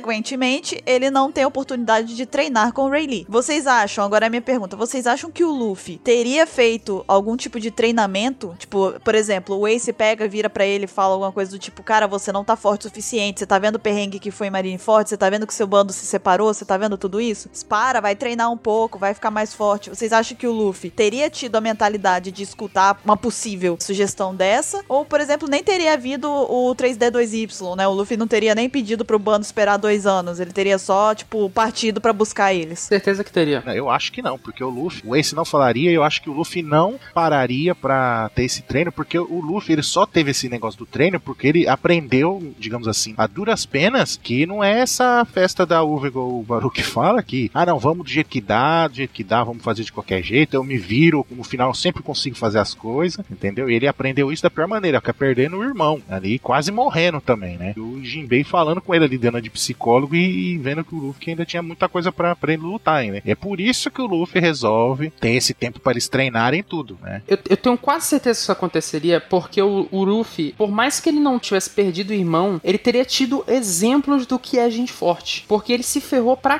caramba lá em Impel Down. Ele sobreviveu por sorte, né? Por sorte. Aconteceu um bando de fatores ali que culminaram no Luffy saindo vivo. Mas não foi por merecimento dele. Na guerra, não foi só ele. Não foi ele que chegou ali, decidiu a guerra. Foi o Barba Branca falando: não, protege ele, dá cobertura pra ele. Foi todo mundo falando: não, faz de tudo pra esse moleque não morrer. Então ele tava sacrificando a vida de muita gente, sacrificando o esforço de muita gente pra ele conseguir ir lá e salvar o Ace. Se ele tivesse salvado o Ace, ele ia ter a consciência disso, de que ainda assim ele falhou com todo mundo. Porque ele tava querendo, ah não, bora se encontrar depois de três dias, mas depois de tudo que aconteceu em Peldown, em Marineford, cara, eu tenho certeza que o Luffy ia pensar, eu não tô pronto ainda. Eu não tô pronto pra ir pro novo mundo. É, ainda mais depois dele ter enfrentado três almirantes de frente e não ter feito nada contra Sim. ele. Ele tentou jogar aquele mastro no, no Aokiji, Foi inútil. no serviu pra nada, porque ele jogou o Mastro, o Mastro foi congelado, depois ele tomou a bica na cara do Kizaru, e ele não fez grandes coisas em Marineford. Assim, efetivamente, É, na verdade, ele não fez nada, né? Se você for parar pra pensar. Teve mais gente salvando o Luffy do que o Luffy salvando alguém, hein? Nem a chave ele pegou, quem pegou a chave foi o Mr. Trio. a chave foi o Mr. Tree que fez. Deve ter batido uma consciência assim, tipo, cara, não dá, tá difícil aqui o negócio. Ele teria essa consciência de, pela força dos caras, que se ele tentasse entrar no novo mundo dessa forma, ele colocaria a tripulação dele em perigo. O 3D2Y também é marcado pela divisão do bando. E aí que tá. Fo- Esse time skip só funciona com a divisão do bando, né? Mas vocês acham que nesse momento o Luffy iria querer de ficar com o bando dividido? Como é que ele se comunicaria pra poder falar assim, galera, só daqui a dois anos? Tipo, fiquem onde estão. Só, só se ele voltasse a Marineford mesmo assim, mas. Não precisaria voltar, né? É, não precisaria. Ele não voltaria porque foi o plano do Rayleigh. E ele não teria voltado pra Amazon Lily e ele não teria reencontrado com o Rayleigh naquela hora. Talvez com o Ace estando vivo, ele até pudesse voltar, até pra poder passar a mensagem. Ele voltou pra poder bater o sino em memória ao Ace e Baba Branca e pra dizer que a nova era tava começando. Será que ele não voltaria de repente com o Ace e o Marco pra poder prestar, é, para fazer, sei lá, uma afronta à marinha, passar a mensagem e fazer uma homenagem ao Baba Branca? Não, porque foi plano do Rayleigh. É, exato. O Ace deve ir lá com o Marco, beleza. O Ace e o Marco vão lá, tocam o sino quantas vezes lá, mas o Luffy vai estar meio perdido ali, porque por mais que ele seja irmão do Ace, ele tá meio perdido. Ó, Eu acho que poderia t- uma das opções ó, pra gente tentar ter um norte aqui. Talvez o Luffy. Não, não, beleza, salvou o bando, não sei o que. Aí seja lá se aconteceu ou não esse negócio da afronta pra marinha, tudo. O plano ainda era pra todo mundo se reencontrar, né? Três dias depois. O Luffy voltaria depois lá com a ajuda de alguém, sei lá, ou sozinho. Ia reencontrar o pessoal. E tá, aí sim, talvez ele poderia chegar e falar: Ó, pessoal, a gente tá muito fraco. A gente viu o que aconteceu, a gente quase morreu. Vamos pra um outro lugar. Vamos dar um tempo, né? É, aí ia- eu acho que ia tre- o teu 3D2Y, talvez, ou sei lá quanto tempo, o bando inteiro junto ia se, se esconder e treinar. Poderia ser isso, não poderia ou não. Eu acho que não treinar, mas viver ali antes de entrar no novo mundo, entendeu? Iriam passar mais tempo. Mas juntos? Juntos. Porque não tem motivo pra eles ficarem separados. Se o Luffy não deu nenhum sinal dizendo que, que eles devem se separar, e se o Ace tá vivo, e que quem morreu foi Barba Branca, não tem motivo pra eles se separarem. O Luffy ia querer ficar com o bando junto. E o bando ia querer ficar com o Luffy, né? Só que aí, então o treinamento deles seria bem menos efetivo, talvez, né? Porque cada um teve um treinamento na área em que domina, né? E ali teria sido um treinamento meio genérico, né? Seria um treinamento de batalha, tipo. Na verdade, poderia ter acontecido o treinamento de todo mundo de novo. Pela possibilidade assim, tipo, eles se reencontraram, eles iam ter que fazer o revestimento do navio de qualquer forma, então eles reencontrariam o Rayleigh. Aí o Rayleigh poderia ter tido a ideia, sim, de fazer o esquema lá de. de, de- Concordo, Concordo, concordo. O Rayleigh dá- bater um papo assim, galera. Ó, negócio. Vamos treinar. Bora treinar, né? Sabe aquela viagem que o Kuma deu pra E você? poderia ter acontecido justamente isso, né? O, o Luffy poderia chegar em Shabond se ele tivesse com a cabeça dura. Ah, bora pro novo mundo assim mesmo. Uma vez que ele chegasse em Shabond e encontrasse o Rayleigh de novo, porque eles teriam que falar com ele por causa do revestimento. Exato. Ele aí. poderia mandar a real pra eles. Olha aí, vocês viram, é, Luffy, você viu a dificuldade que foi pra você enfrentar esses inimigos em Marineford? Você acha que você tá realmente preparado pra entrar no novo mundo? O Kuma tava ali mesmo, fala, Kuma, manda um sinal pra galera lá, falando pra cada um ficar no seu canto. Teria sido um time skip programado, então. É. Mais ou menos. Então, como ele teria tempo antes do pessoal voltar, ele poderia ter acontecido aquele negócio do sino lá, entendeu? Porque aí o Lu- ele ia falar com o Luffy, o Luffy ia falar com ele, aí ele ia mandar real no Luffy, falar: você tá muito bosta, vamos treinar. Aí ele talvez ia chegar e trom- eh, ele junto com o Luffy ia chegar lá no Marco e no Ace e falar: ó, vamos fazer isso pra passar mens- a gente vai fazer homenagem ao Barba Branca, tudo, e a gente já passa a mensagem pro bando do, do Luffy. Aí ia acontecer tudo aquele negócio, todo mundo ente- entendendo a mensagem, aconteceu o time skip de qualquer forma, só que em vez do Jinbei e tá lá, ia tá o Marco, o Ace, o Rayleigh e o, e o Luffy, entendeu? Eu acho que seria esse o cenário. Então a- a gente pode concordar aqui, então, que poderia ter havido um time skip. Sim. Sim. Sim. Um time skip programado. É, um time skip, porque assim, naquela, no time skip como foi, todo mundo entendeu o sentimento do Luffy e cada um entendeu que precisava ficar mais forte porque o Luffy precisava de tempo. Ficou implícito que o Luffy precisava de tempo e todo mundo, tipo, treinou pra ajudar o Luffy. Nesse teria sido conversado. Nesse teria, que ser- teria que ter conversado, porque o, o Sanji não ficaria em Camabaca lá por vontade, assim, meu Deus, porque o Luffy quer, eu vou ficar lá, sabe? Tipo, vamos conversar, vamos ver o que tá acontecendo. O Sanji foi meio que. Sanji ficou lá porque ele viu a necessidade do bando, tipo, depois do que aconteceu com o, o Ace, depois do que aconteceu com o Luffy, sabe? Da mesma forma, o Zoro baixou a cabeça pro Mihawk e pediu pra ser treinado, a mesma coisa, tipo, ele faria isso nessa mesma situação, ele teria essa, essa capacidade de falar assim, ah, deu tudo certo lá, porque Marineford houve essa situação extrema com o Luffy e todo o bando levou em consideração essa situação extrema nas suas decisões, é isso que eu penso. assim.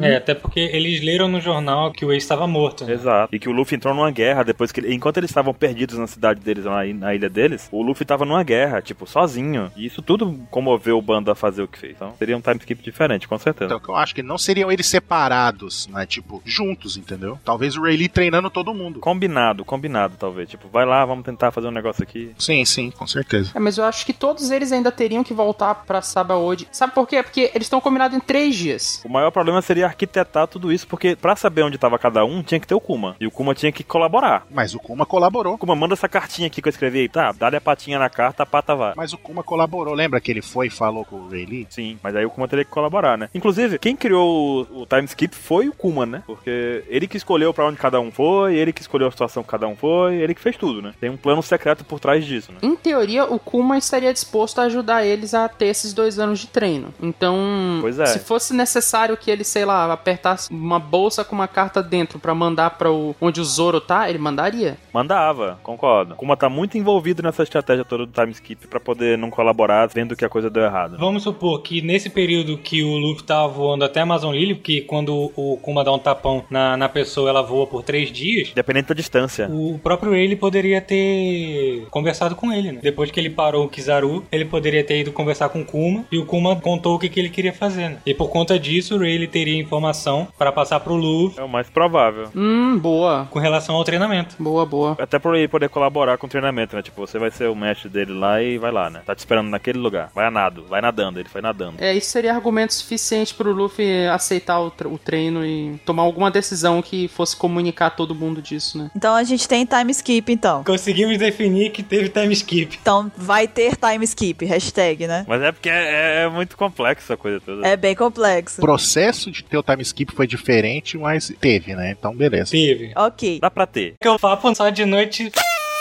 Então, sabendo que tem um time skip, vamos voltar rapidinho aqui pra uma outra pergunta que é relacionada à Marinha. A gente sabe que teve lá todo aquele problema lá, toda a guerra e tudo mais. Vocês acham que a formação da Marinha continuaria a mesma? Ou a Kai não teria sido promovida a almirante? Enfim, a estrutura da Marinha poderia ter mudado ou continuaria a mesma? Então, eu acho que tem tem uma possibilidade de não ter mudado, porque o Garp, ele abdicou por causa que o Ace morreu. Ele sentiu, tipo, mal por causa disso. Ele abdicou por causa disso, né? Ele era responsável, né, cara? Ele era responsável pelo Ace e o Ace- e deixou o Ace morrer estando na área dele, por assim dizer, né? Mas será que o Sengoku e o Garp não iam ver que, tipo, a geração deles já meio que passou e aí eles resolvessem, tipo, não, vamos dar um tempo, chega disso, vamos relaxar a gente aqui, tipo, porque tem a morte do Barba Branca que é meio que da mesma época que eles, né? Então e se eles pensassem dessa forma e resolvessem abdicar do cargo deles? O Barba Branca era o último grande pirata da era deles, né? Exato, exatamente. Então, mas o Garp abdicou por causa do, do sentimento com o Ace. O Ace estando vivo, ele não faria isso. E o Sengoku abdicou por causa do Garp. Hipoteticamente, o Ace foi embora. Ok, o Ace foi embora. Mas e o Garp? E se depois, analisando toda aquela cadeia hereditária, o Garp e o Sengoku olhassem e falassem, tipo, pô, cara, olha lá, eu acho que já chega, né? Seu neto, sei lá, enfim, pois já conseguiu fugir aqui com, né? Deu certo, deu tudo certo, mas podia ter dado uma merda muito grande, enfim. A gente precisa ficar passando por isso tudo aqui. então A gente já pode se aposentar, vamos abrir- pegar uns cargos mais tranquilo. Não existe essa possibilidade, eu acho que existiria. Eu acho uma possibilidade fraca com relação ao- à personalidade do Garp, por exemplo, que, como o Ansem disse, foi o motivo do Sengoku ter abandonado junto. Eu acho que existiria, porque ela meio que ficou simbólica com a morte do Barba Branca, de tipo assim, nosso serviço tá feito, sabe? Sei lá, talvez o Garp poderia até abdicar no sentido do quê? Dele pensar, eu não quero passar por essa situação de novo, numa possibilidade de ser o meu neto, né? Não, é você me conversar por quê? Porque o Garp, tipo, ele abdicou por causa do Ace. Só que aí ele viu a merda que aconteceu, tipo, puta, e se acontecer algo com o Luffy e eu tiver que enfrentar ele de novo? Exatamente, é. Então eu vou sair fora, porque eu não quero enfrentar meu meta. Então, de fato, aconteceu. Tanto os cargos do, do Garp e o Sengoku, eles abdicaram. Porque um ia sair, o Sengoku ia na, na bota. Eu, eu não acho que aconteceria isso porque o Garp foi movido pelo sentimento de confiança do Roger. Tipo, eu acho que o Barba Branca tem pouca influência sobre o Garp. Acho que a morte dele ali, o- sabe? O Garp entenderia que o Barba Branca pode morrer. Não, a questão não seria a morte do Barba Branca também, né? Ele poderia, ele poderia abdicar no- na questão de que ele não iria querer passar pela situação em que ele tivesse que ver de uma outra execução do Ace ou da execução do Luffy. não sei também porque ele todo tempo foi da marinha. Desde o começo o Garp foi da marinha e todo tempo ele tomou atitudes de... Tipo, ele viveu a vida de marinheiro dele, sabendo que o Ace era pirata, que o Luffy era pirata, sabendo que eles iam se enfrentar. Eu acho que, emocionalmente falando, como o Luffy e o Ace saíram vivos e inteiros desse- disso tudo, o Garp não teria o- a comoção emocional. Da mesma forma que o bando não teve pelo Luffy, o Garp também não teria pela morte do Ace, entendeu? Eu já acho que sim. Eu vou te falar por quê. Porque uma coisa é ele imaginar uma situação como ele viveu a vida dele como marinheiro, sabendo que o Ace e o Luffy eram piratas. Mas outra coisa é ele experimentar a situação. É capaz dele querer continuar na marinha pra poder ajudar caso os dois estejam naquela situação de novo. É capaz. Porque o Sengoku era, tipo, o bico da, da marinha ali e era amigão do Garp. O Garp confiou muito nisso também. Não, eu acho que não. Eu acho que quando a pessoa passa por uma situação em que ela passou um aperto igual ele passou ali, que eu- ele mesmo que ele não tenha feito nada, ele ficou o tempo inteiro assistindo,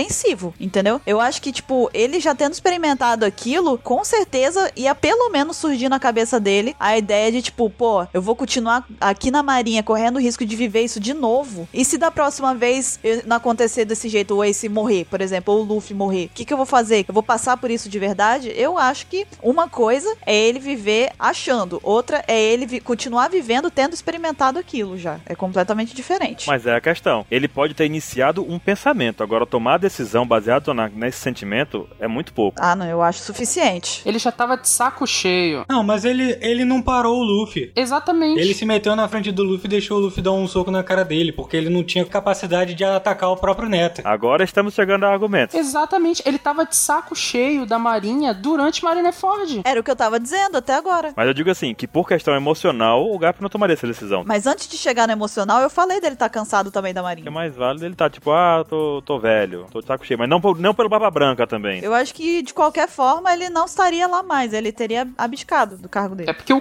cansaço, o cansaço ele já é um sentimento, Baruch. Ele tava de saco cheio na guerra. Ele não atacou o Luffy e quando o Ace morreu, ele não pensou duas vezes em partir pra cima do Akainu. Ele foi pra matar o Akainu. Quem segurou ele foi o Sengoku. Tipo, eu entendo que ele esteja cansado e que viveu aquela situação, mas não pelo Barba Branca. Tá entendendo? Mas quando eu falei que era o Barba Branca, não era o Barba Branca pessoa. Tô falando o que, que ele simboliza. Tipo, o tempo que o Barba Branca tem de ação, de ativa, é o tempo do Garp. Aquilo ali representou pra ele uma coisa de tipo, putz, olha há quanto tempo que eu tô aqui, como eu tô desgastado, entendeu? É o simbolismo, não é o Barba Branca, entendeu? É o simbolismo da coisa. Barba Branca tá nativa quase ao mesmo tempo que o Garp. Então ele tá tipo, cara, eu acho que tá na hora, eu cansei. Acabou meu tempo porque o último grande pirata da minha era se foi também, né? É justamente a- uma, uma das justificativas dele é que nós estamos muito velhos pra essa nova era, que seria a era desses piratas mais novos. Porque a era do Barba Branca acabou com a morte dele, que era o cara velhão do período de quando eles eram mais novos e tudo mais. É que ele acabou de perder o Ace também. O né? Um Barba Branca morrer seria mais um ponto pra fazer com que ele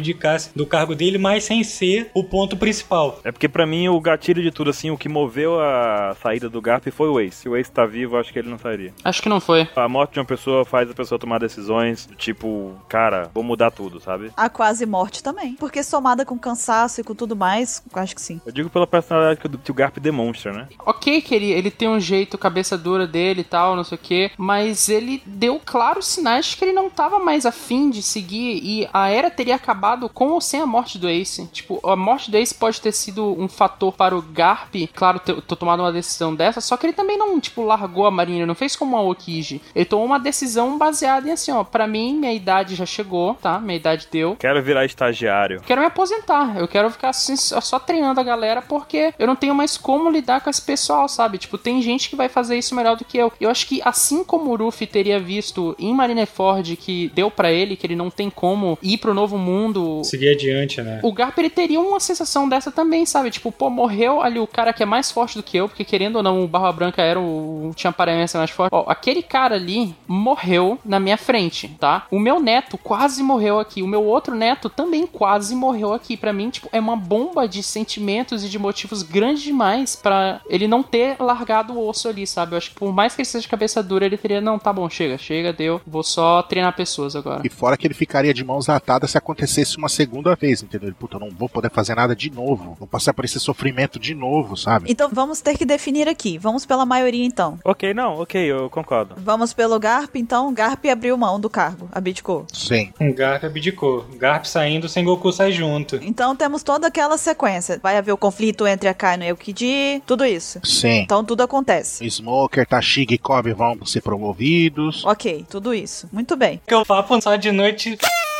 A gente tem a guerra do acerto de contas, né? Que a gente precisa ver aí como que ela pode ter acontecido. Porque haveria ainda, haveria essa guerra do acerto de contas, afinal de contas. Acho que não. Se o Barba Negra pegou a Gura Gura, o Ace e o Marco não deixariam barato. É. Mas aí eles cairiam naquela. Se eles fizessem qualquer coisa do tipo contra o Baba Negra, eu acho que eles não ganhariam como não ganharam. Com o Ace ou sem o Ace, eles perderiam. Sim. Eu acho que eles perderiam de todo jeito. Pois é. Independente, eles iam tomar um couro do mesmo jeito. Com Ace ou sem Ace. Foi a conclusão mais rápida que a gente teve. A gente gastou mais tempo com o Garp do que com o acerto de contas. Coitado do bando do Barba Branca. Uma coisa que a gente tem que levar em consideração, por exemplo, teve a, a batalha lá do, do acerto de contas. O Marco tomou um cacete, mas o Marco não morreu. O Marco fugiu. Mas o Marco tem um poder meio que de, né, ficar vivo mais tempo, né, do que os outros. É, a gente não sabe quantas pessoas é, saíram dessa batalha, né? Porque a gente já sabe que o Barba Negra ele tá com esse plano de caçar Akuma no Mi. Então, pelo próprio Barba Negra, eu acho que ele não deixaria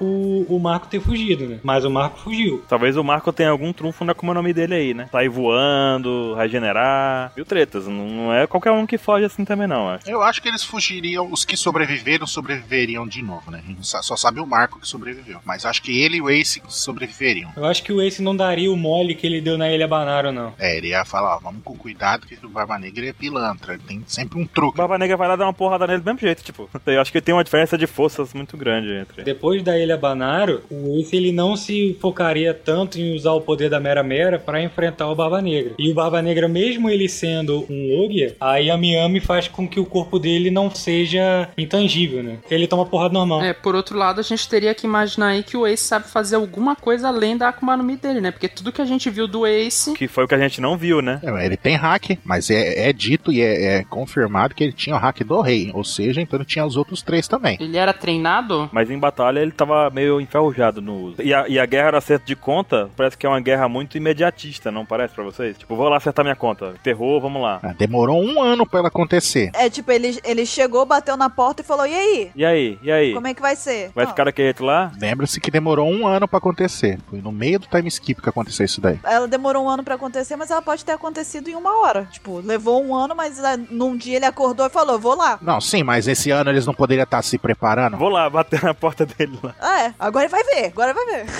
Caramba, o Ace teve um, um ano pra se preparar. Eu acho que dá tempo, hein? Dá, dá ele fazer alguma coisa. Ele ia chegar e contar pra todo mundo, ó, cuidado, barba negra, tudo. Talvez mais gente tenha sobrevivido com esse vivo, né? Porque eles já iam- estariam no mínimo preparados pro, pra lutar com o barba negra. Já os outros caras não têm noção do poder do barba, Barba negra. Então acho que eles, sim, eles perderiam, mas sobreviveria mais membros do barba branca. Bom final. É um bom, é um bom fechamento pra essa parte. Ok. A gente tem também aqui o Sabo, a questão do Sabo, né? Ele teria recuperado a memória? Obviamente não, né? A gente sabe que o que, o que fez ele recuperar a memória foi o choque, o, o baque da notícia da morte do ex. Agora fica uma pergunta: ele nunca recuperaria a memória ou como é que ficaria? Ele fica, continuaria no- nos revolucionários ali, tipo, um cara que não sabe quem ele é? E se no jornal sair assim, Ace fugiu Com o Luffy. com o Luffy?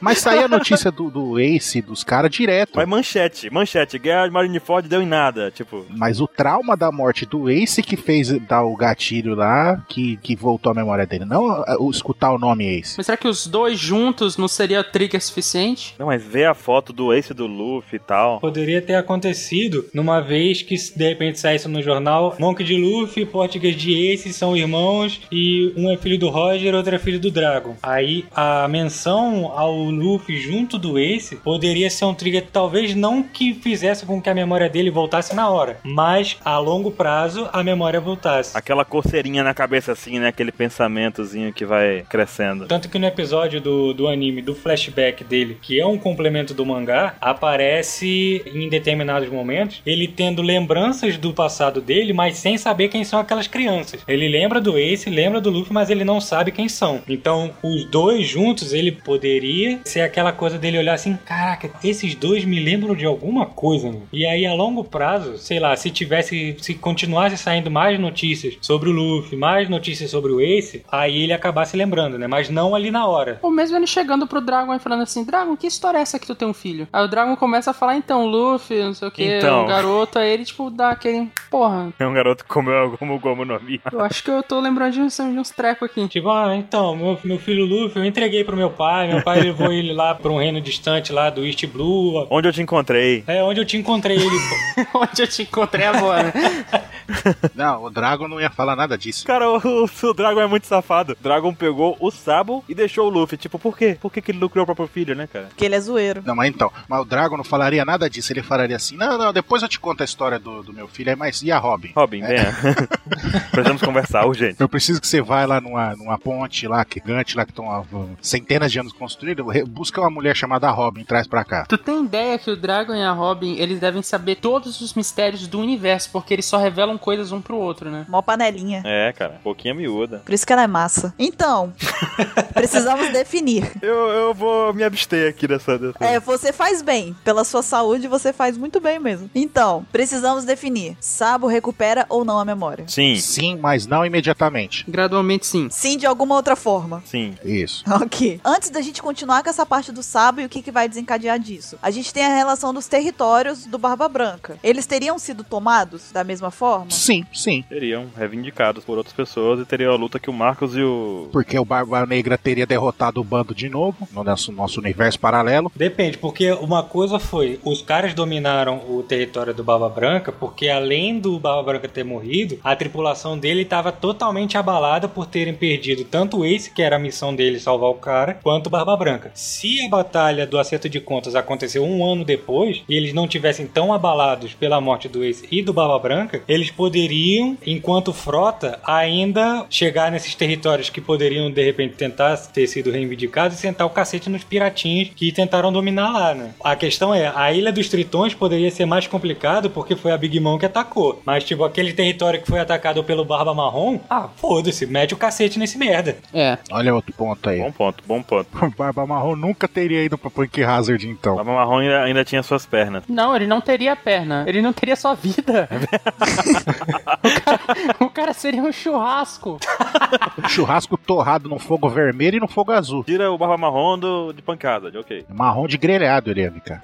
Mas os territórios, eles não perderiam a, a longo prazo? Porque se eles fossem pra guerra certo de contas, eles teriam a perda de, de poder e, consequentemente, a perda de territórios, na- uma segunda chance de perder o território, né? Eles perderiam, mas não todos, digamos assim. Eu acho que a Ilha dos Tritões, sim, também teria sido dominada pela Big Mom. Concordo. Eu acho que eles perderiam logo de cara, quando o Barra Branca caiu. Senão, como teve, Eles perderiam alguns territórios. sim, perderiam. Mas eles teriam depois que reivindicar de volta. Exatamente. E aí, quando tivesse novamente o confronto lá, a batalha pra deci- decisão de contas, etc, e blá, blá, blá, blá, aí sim eles perderiam mais territórios ainda, porque todo mundo ficaria sabendo que eles, né, perderam. Hum. Que tão fracos, é isso, né? Tipo, a segunda chance de perder território é ali. Sim. Então, querendo ou não, uma hora ou outra eles iam perder os territórios que eles perderam. Ok, então eles perderam os territórios. Do mesmo jeito. É. O mais importante aqui, por enquanto, é que a Ilha dos Tritões fica com a Big Mom ainda, então. Sim. Sim. Né? Agora, antes da gente seguir de novo, vocês acham que os Mugiwara iam seguir direto pra Ilha dos Tritões, normalmente, quando voltasse do time skip? Sim. Sim, porque é caminho pro novo mundo, né? É o caminho do Novo Mundo. Não tem escolha. Ok, então de toda forma estariam indo pra lá. Porque só tem dois caminhos, ou eles passam pela Ilha dos Tritões ou eles passam por Marijoa. né? Sim. Hum, Eles não iriam passar por Marijoa. É. Não tá rolando, não. Se o Reiri convenceu o Luffy a passar dois anos longe da galera, ele ia conseguir convencer o Luffy a tomar o caminho de baixo, né? Com certeza. Fora que o Luffy ia saber que é mais divertido ir por baixo, né? É mais divertido ir por baixo. Olha essa frase. Que, que estranho, né? então tá. Isso é coisa de pauta de fetiche. Diz aí, Yuri, essa frase pra gente. Opa! Diz aí, Yuri, fala vocês, só, só repete. Só pra gente ter gravado aqui. Nessa daí eu não caio, não. tá Tudo bem, vão ter outros. Falou eu, falou eu. Ele falou eu, pronto. Falou eu. Tá perdido, Yuri. Já era, a frase tá formada agora. Porque eu papo só de noite.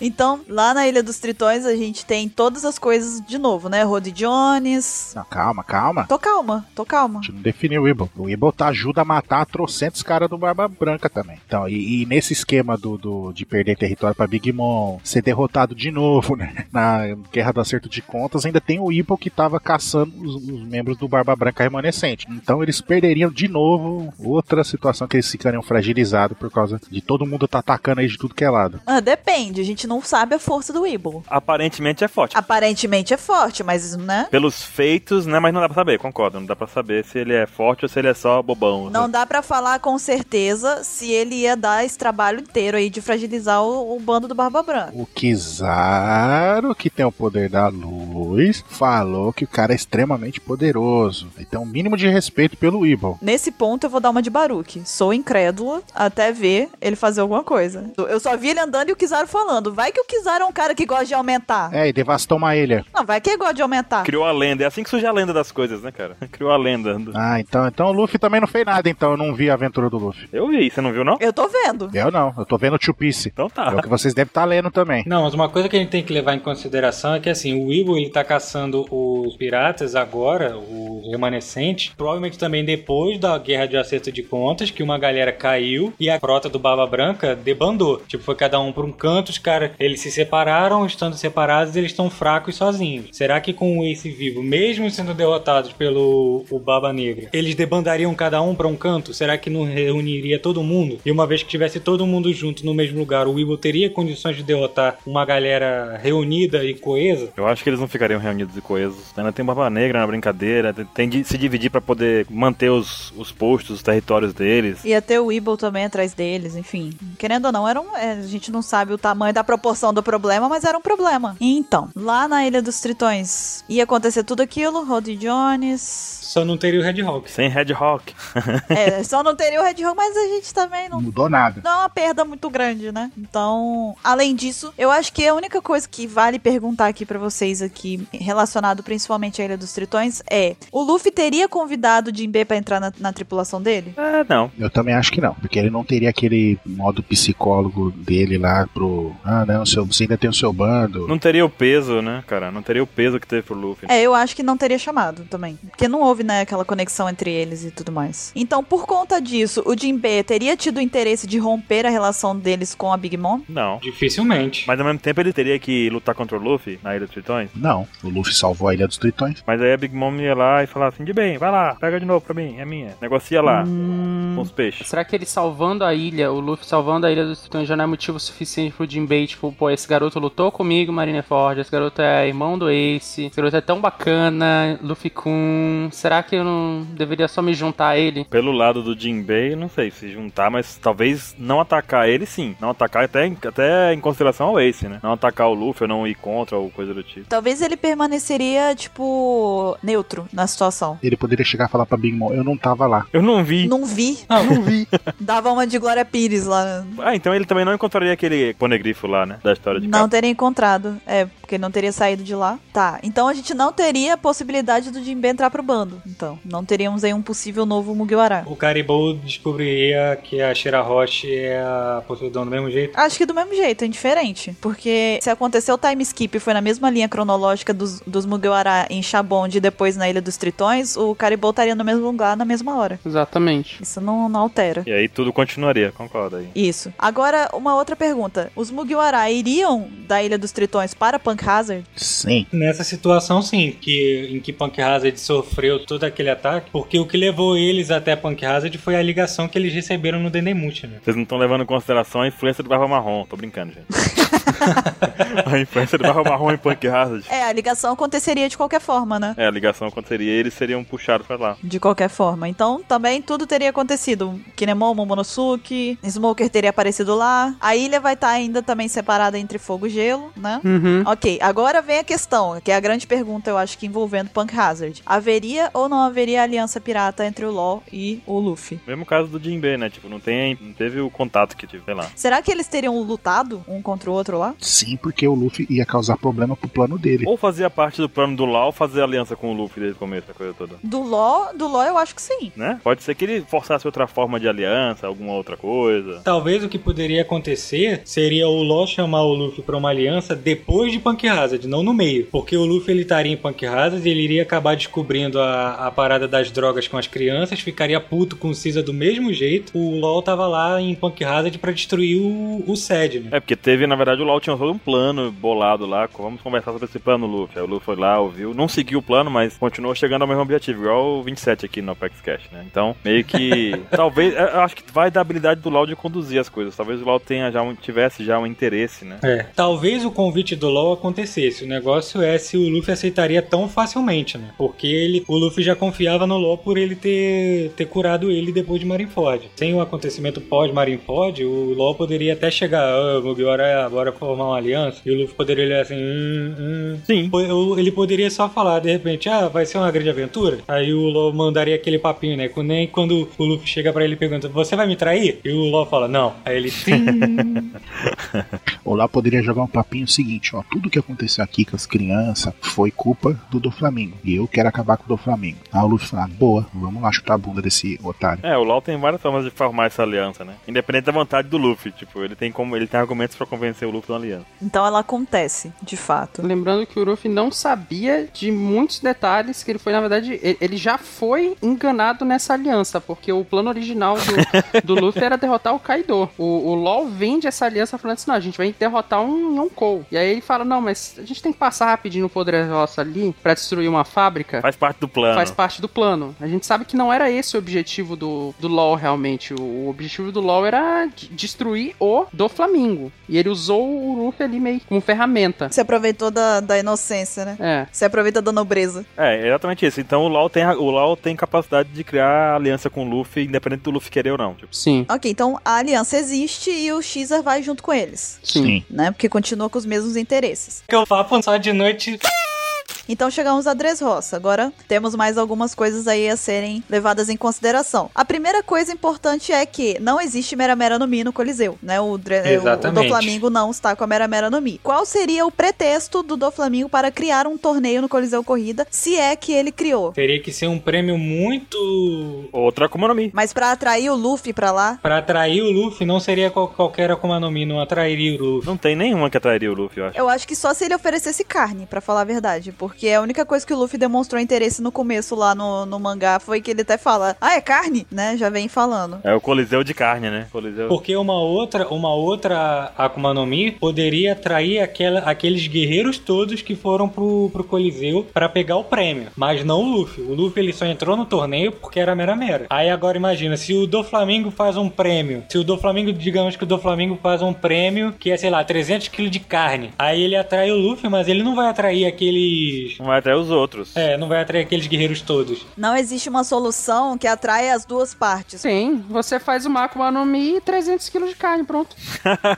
Pode ser. Primeiro e segundo prêmio. Pera aí, mas quem disse que o plano do do Flamengo era atrair aquele monte de cara forte? Não, mas a gente precisa atrair eles pra poder a gente conseguir, Pra eles estarem em Dressrosa, porque senão eles não vão estar lá. Não, mas não precisa estar na Dressrosa. Não, ele- essa galera tem que estar em Dressrosa pra formar aqueles 5.500 malandros que... Não, mas aí não é universo paralelo? E vai que por causa disso não formou. Mas é exatamente isso, é porque se a gente definir que o, aquele pessoal não veio, então não existiram os 5.600 seguidores. A gente precisa definir isso, entendeu? Não veio. Não veio. é. Mas a- eu, eu tenho assim, eu tenho a, a ideia, não me corrijam agora, por favor, que o pessoal tava lá já fazia algum tempo também, né? Além do pessoal do torneio, porque teve 5.600 lá, mas não foi tudo tipo num dia só, vamos transformar todo mundo em brinquedo, vamos deixar todo mundo aquele negócio todo, vamos todo mundo pro... Muita gente ali também foi pega antes, não? Não. Não, a galera que formaram os 5.600 eram todos Pela mera mera. guerreiros do Coliseu. Eram todos guerreiros do Coliseu. Pela mera mera. Pela mera mera. Tá todo mundo lá pela mera mera. Não teve uma galera que tava como boneco antes que passou pro grupo. Ah, tá. Aquele lá foi do- a galera do God Soap, é. Então, não existiram esses guerreiros, então. Então Bartolomeu não apareceu, Cavendish não apareceu, ninguém. Ninguém. A gente só tem o Luffy, então. Dressrosa acabou, né? Sim. É, não, os apoios do Luffy pra derrotar o do Flamengo já diminuíram em grande massa aí. Eu acho que com isso a gente declara fácil, fácil que o Luffy perdeu em Dressrosa. Concordo. É possível. É poss- Vamos chegar lá, inclusive, porque a gente vai ter primeiro aí, antes de chegar só na luta do, do Flamengo com o Luffy, antes disso, a gente tem que os revolucionários não vão pra Dressrosa, né? Não haveria necessidade. É. Os revolucionários foram pra Dressrosa por causa do Sabo. Porque o Sabo queria pegar a Mera Mera. Também, né? Pegar a Mera Mera, eu não sei se ele viu no jornal a aliança Luffy e LOL sabendo que eles iam pra Dressrosa. Eu acho que ele foi por causa da Mera Mera, pra falar a verdade. Pra não deixar cair na mão de gente que não era pra cair. Outra coisa, o Burgs estaria lá? Não. Não Não. Não. tinha nada pra fazer lá. Se o prêmio não fosse o Makuma no Mi, o Bugs não teria por que ir pra Dressrosa. E ainda mais sendo a Mera Mera, né? Tem alguma coisa especial aí na. Então o Luffy não saberia que Sabo tá vivo, não ainda. Não. A luta entre Burgs e Sabo nunca vai ter acontecido. E a gente chega então na questão do Doflamingo com o Luffy. Luffy perdeu. Acho que perdeu também. Quando ele pisou na ilha, né, cara? Ele perdeu. Não, não, não. Eles iam chegar na ilha, acontecer um negócio com o Fugitora, ia ter as lutas no torneio, o Luffy não ia ser substituído, o Luffy ia lutar no torneio ali, ia vencer, porque não ia ter ninguém páreo pra ele. Comer a carne. ia comer a carne, beleza. Suponhamos que, que aconteça uma, uma porradaria generalizada. O Luffy ia, ia acabar a luta exato no exato momento que o Luffy e o Law estão indo enfrentar o do Flamengo. Não ia ter ninguém pra proteger o Usopp enquanto ele mira e a Suga ia tocar no Luffy, ia acabar o One Piece ali. É, e começa que não tinha. Os guerreiros no Coliseu não seriam pares pro Luffy também, né? É. Tá em nada, cara. Acabou. Então aí a gente tem um- uma coisa importante, porque se o Doflamingo não foi derrotado, e o que que aconteceu? O Um Luffy que foi derrotado. É, mas sim, mas aí a gente precisa, a gente precisa criar então um cenário. Dressrosa segue dominada. Isso. O Jack não teria cessado o ataque dele em Zou, Uhum. porque Doflamingo não teria sido capturado. E aí, o, o Luffy teria fugido? Alguém teria ajudado ele a escapar? Não, ele teria virado brinquedo. Morreu. Aí acabou One Piece. Acabou. Acabou o One Piece. Acabou. Acabou, ué. ok, então o cast acaba aqui, não existe Zou. Peraí, peraí. Então a gente não pode colocar o Ace pra ajudar aqui nessa coisa toda, porque colocar o Ace em situação de perigo, alguma coisa assim, porque senão a gente acaba o One Piece, cara. Não, acho que acabou o One Piece aí. Porque o, o Luffy ia perder. O Ace não teria motivo pra chegar lá, porque, tipo, a aventura do Luffy é a aventura do Luffy. Mas será que o, o do Flamengo não criaria uma trap pro Ace ir pra lá? Com qual motivação? Não sei. Aí é um ótimo argumento, né, Baruki? Não sei. É um ótimo argumento. Não, mas eu digo assim, no sentido de que ele queria atrair aquele, ga- os guerreiros, não foi? Não, ele quis atrair o Luffy e o Law pra poder prender os dois pra se vingar do que eles fizeram com o Caesar. Se ele conseguir atrair o Ace e botar o Ace numa situação de perigo, teria o Burgs lá ou coisa assim, não teria? Não tem como criar uma situação em que o, o Luffy tem interesse e tá lá, ou... Tem, tem uma coisa, tem uma coisa. A Big Mom teria chegado em Dressrosa? Não, porque se acontece a aliança na, nessa história, o problema é quando a Suga tocaria no Luffy, a galera com o Sanji foi pra Zou do mesmo jeito, a pedido do Law. O negócio é que quando o Sunny chegasse em, em Zou, ou estaria todo mundo morto lá, porque o Jack matou todo mundo, já que ele não saiu da ilha. Provavelmente eles teriam sido atacados também, né? Se ele tivesse lá ainda. Aí teria até o grupo deles lá. É, se o Jack tivesse em Zou, teria uma porrada entre o grupo do Sanji contra o Jack, ou então eles chegariam em Zou devastado. Já sei, o Zoro derrota o do Flamengo. Tá tudo certo agora. Não, não, eles iam esquecer do Luffy e do Law, então não teria motivo pra eles ir pra Azul. Acho que o Zoro derrota todo mundo. Eles iam ficar navegando a esmo. Não, eles saberiam que eles têm que ir pra Zou, mas eles não saberiam por que, que eles têm que ir pra Zou. Agora escuta, com a ajuda do Zoro, se o Zoro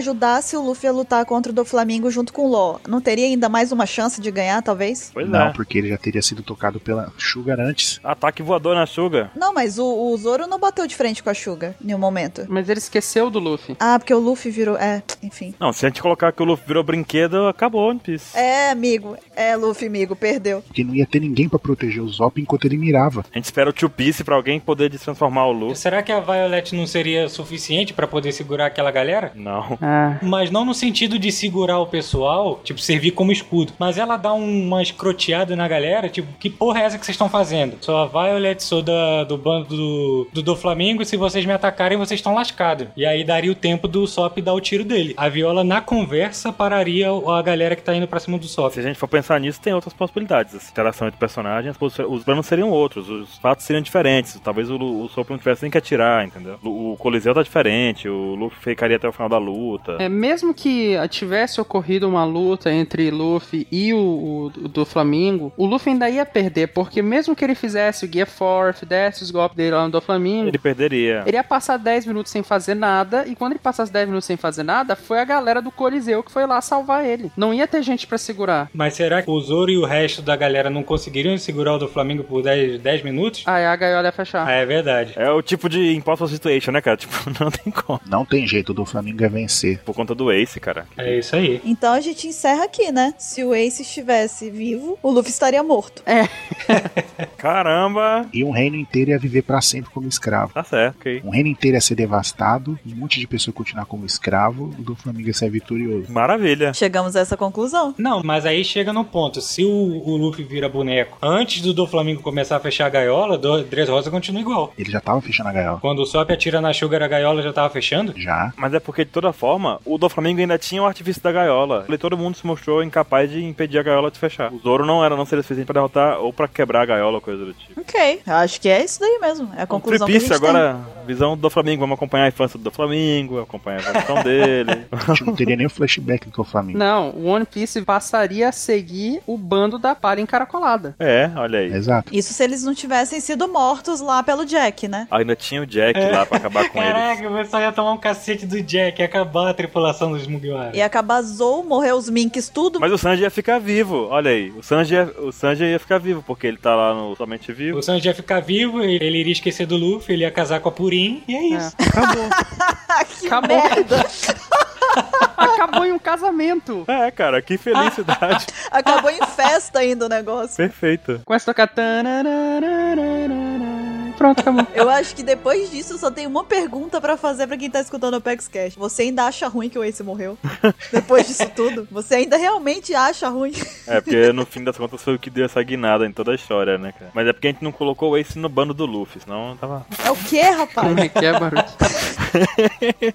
Coloca o Ace no bando do Luffy pra poder ajudar. Porque ele tem que compensar de alguma forma, cara, a vivência dele. Ele tem que, ele tem que fazer valer no bando do Luffy pra poder seguir a história. Ele ia ficar lá morando com a moda lá, o Ace. Tomando leite da vaca canibal. Eu acho que é isso, então, né? Chegamos ao final do IC, né? Sim, todo mundo morreu. Um Cenário terrível, cara. Fim do mundo, acabou One Piece, gente. Acabou Aí é que tá, haveria a saga da Big Mom, mas a única pessoa que estaria nela seria o Sandy. casando. Casando. Casando. Exatamente. Fim! Aí tá o Sanji casado e acabou One Piece eternamente, tipo. E eles viveram felizes para sempre. Não, porque o do Flamingo ia botar o caos no mundo. É. Ou então, na verdade, o Sanji só ia falar assim, ó, This is how I met your mother. O anime inteiro foi só pro o Sanji se encontrar com a Purim. É só pra mostrar como é que o Sanji casou, né? Exatamente. Ai, meu Deus do céu. Ah, Met Your Mother, cara. Seria o Sandy contando a história. Só faltava a Purim aparecer com uma- um- aquele guarda-chuva amarelo, assim. E aí no final da saga você vê que a Purim morreu e ele, o o Sanji vai atrás da Nami. né? Nami morreu também, não? A Nami morreu, a outra já tá. A Nami morreu. Ele vai atrás da, da Violet. É verdade. Ele volta pra Dressrosa. Se bem que provavelmente ela estaria morta também, porque o do Flamengo teria matado. Que traiu, né? É. Eu acho que ele ia atrás dos, dos Okama, lá de Kamabaca, provavelmente. Ele ia tipo, se revelar lá. Galera, bora lá pegar o da Flamingo, chamar o Zocama pra poder ajudar ele. Alguma coisa do tipo. Mas e o Ace? O Ace. não- Cara, e olha que triste, cara. O, o Luffy ia ter morrido sem saber que o Sabo tava vivo. Mas, Caramba, o Ace não ficaria comovido pela morte do Luffy e faria alguma Mas coisa? o Luffy não ia morrer, ele ia virar boneco. Caralho, Ele caramba. não ia lembrar do Luffy.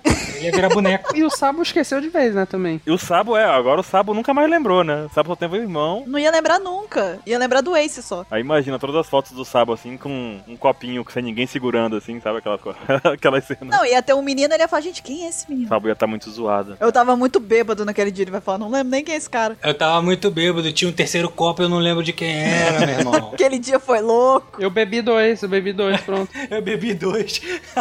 Pois então, eu acho que é isso mesmo, né? Não adianta, gente, né? Não, não tem jeito, porque não tem hipótese do Luffy ganhar do Flamengo daquele jeito. Não tem. É, sem, sem backup o Luffy ia perder. Ok, então chegamos à nossa conclusão, né? Com o backup ele quase perdeu. É verdade. É consenso, né? Que o Luffy ganhou ali numa apelação gigantesca contra o do Flamengo. Então, de fato, ele não, não teria chance. Com é. muito apoio, né? O 27 ia estar aqui pra dizer o contrário pra gente. Ele ia criar uma estratégia. Não, ele ia, ia apoiar a gente, porque ele é fã do. do- Do Flamengo, é verdade. Caramba, nem o 27 salva. É ruim, hein? É ruim. Ele ia meter um. Ah! O Luffy ia dar um jeito de ganhar do do Flamengo. O Luffy ia de- se perder a transformação por vontade própria. Tipo, ia A ser. luta ia se estender pra noite, o do Flamengo não tem um olho. o do Flamengo não tem olho e tá de óculos escuro. O do Flamengo não tomou um tiro lá e na cabeça, lá que machucou a cabeça dele. Ele ficou com problema na visão, aí os óculos escuros, e ia estar de noite o Luffy ia ganhar. Agora eu vou soltar o maior IC aqui, tá? Pra finalizar, o, o maior IC de todos. Se o One Piece acabasse, o que que ia sobrar de Mr. 27? Nada. Caraca. Nada. Um cara com máscara de pano andando por aí. triste. Cachorro. Você quis dizer cachorro. Um cachorro.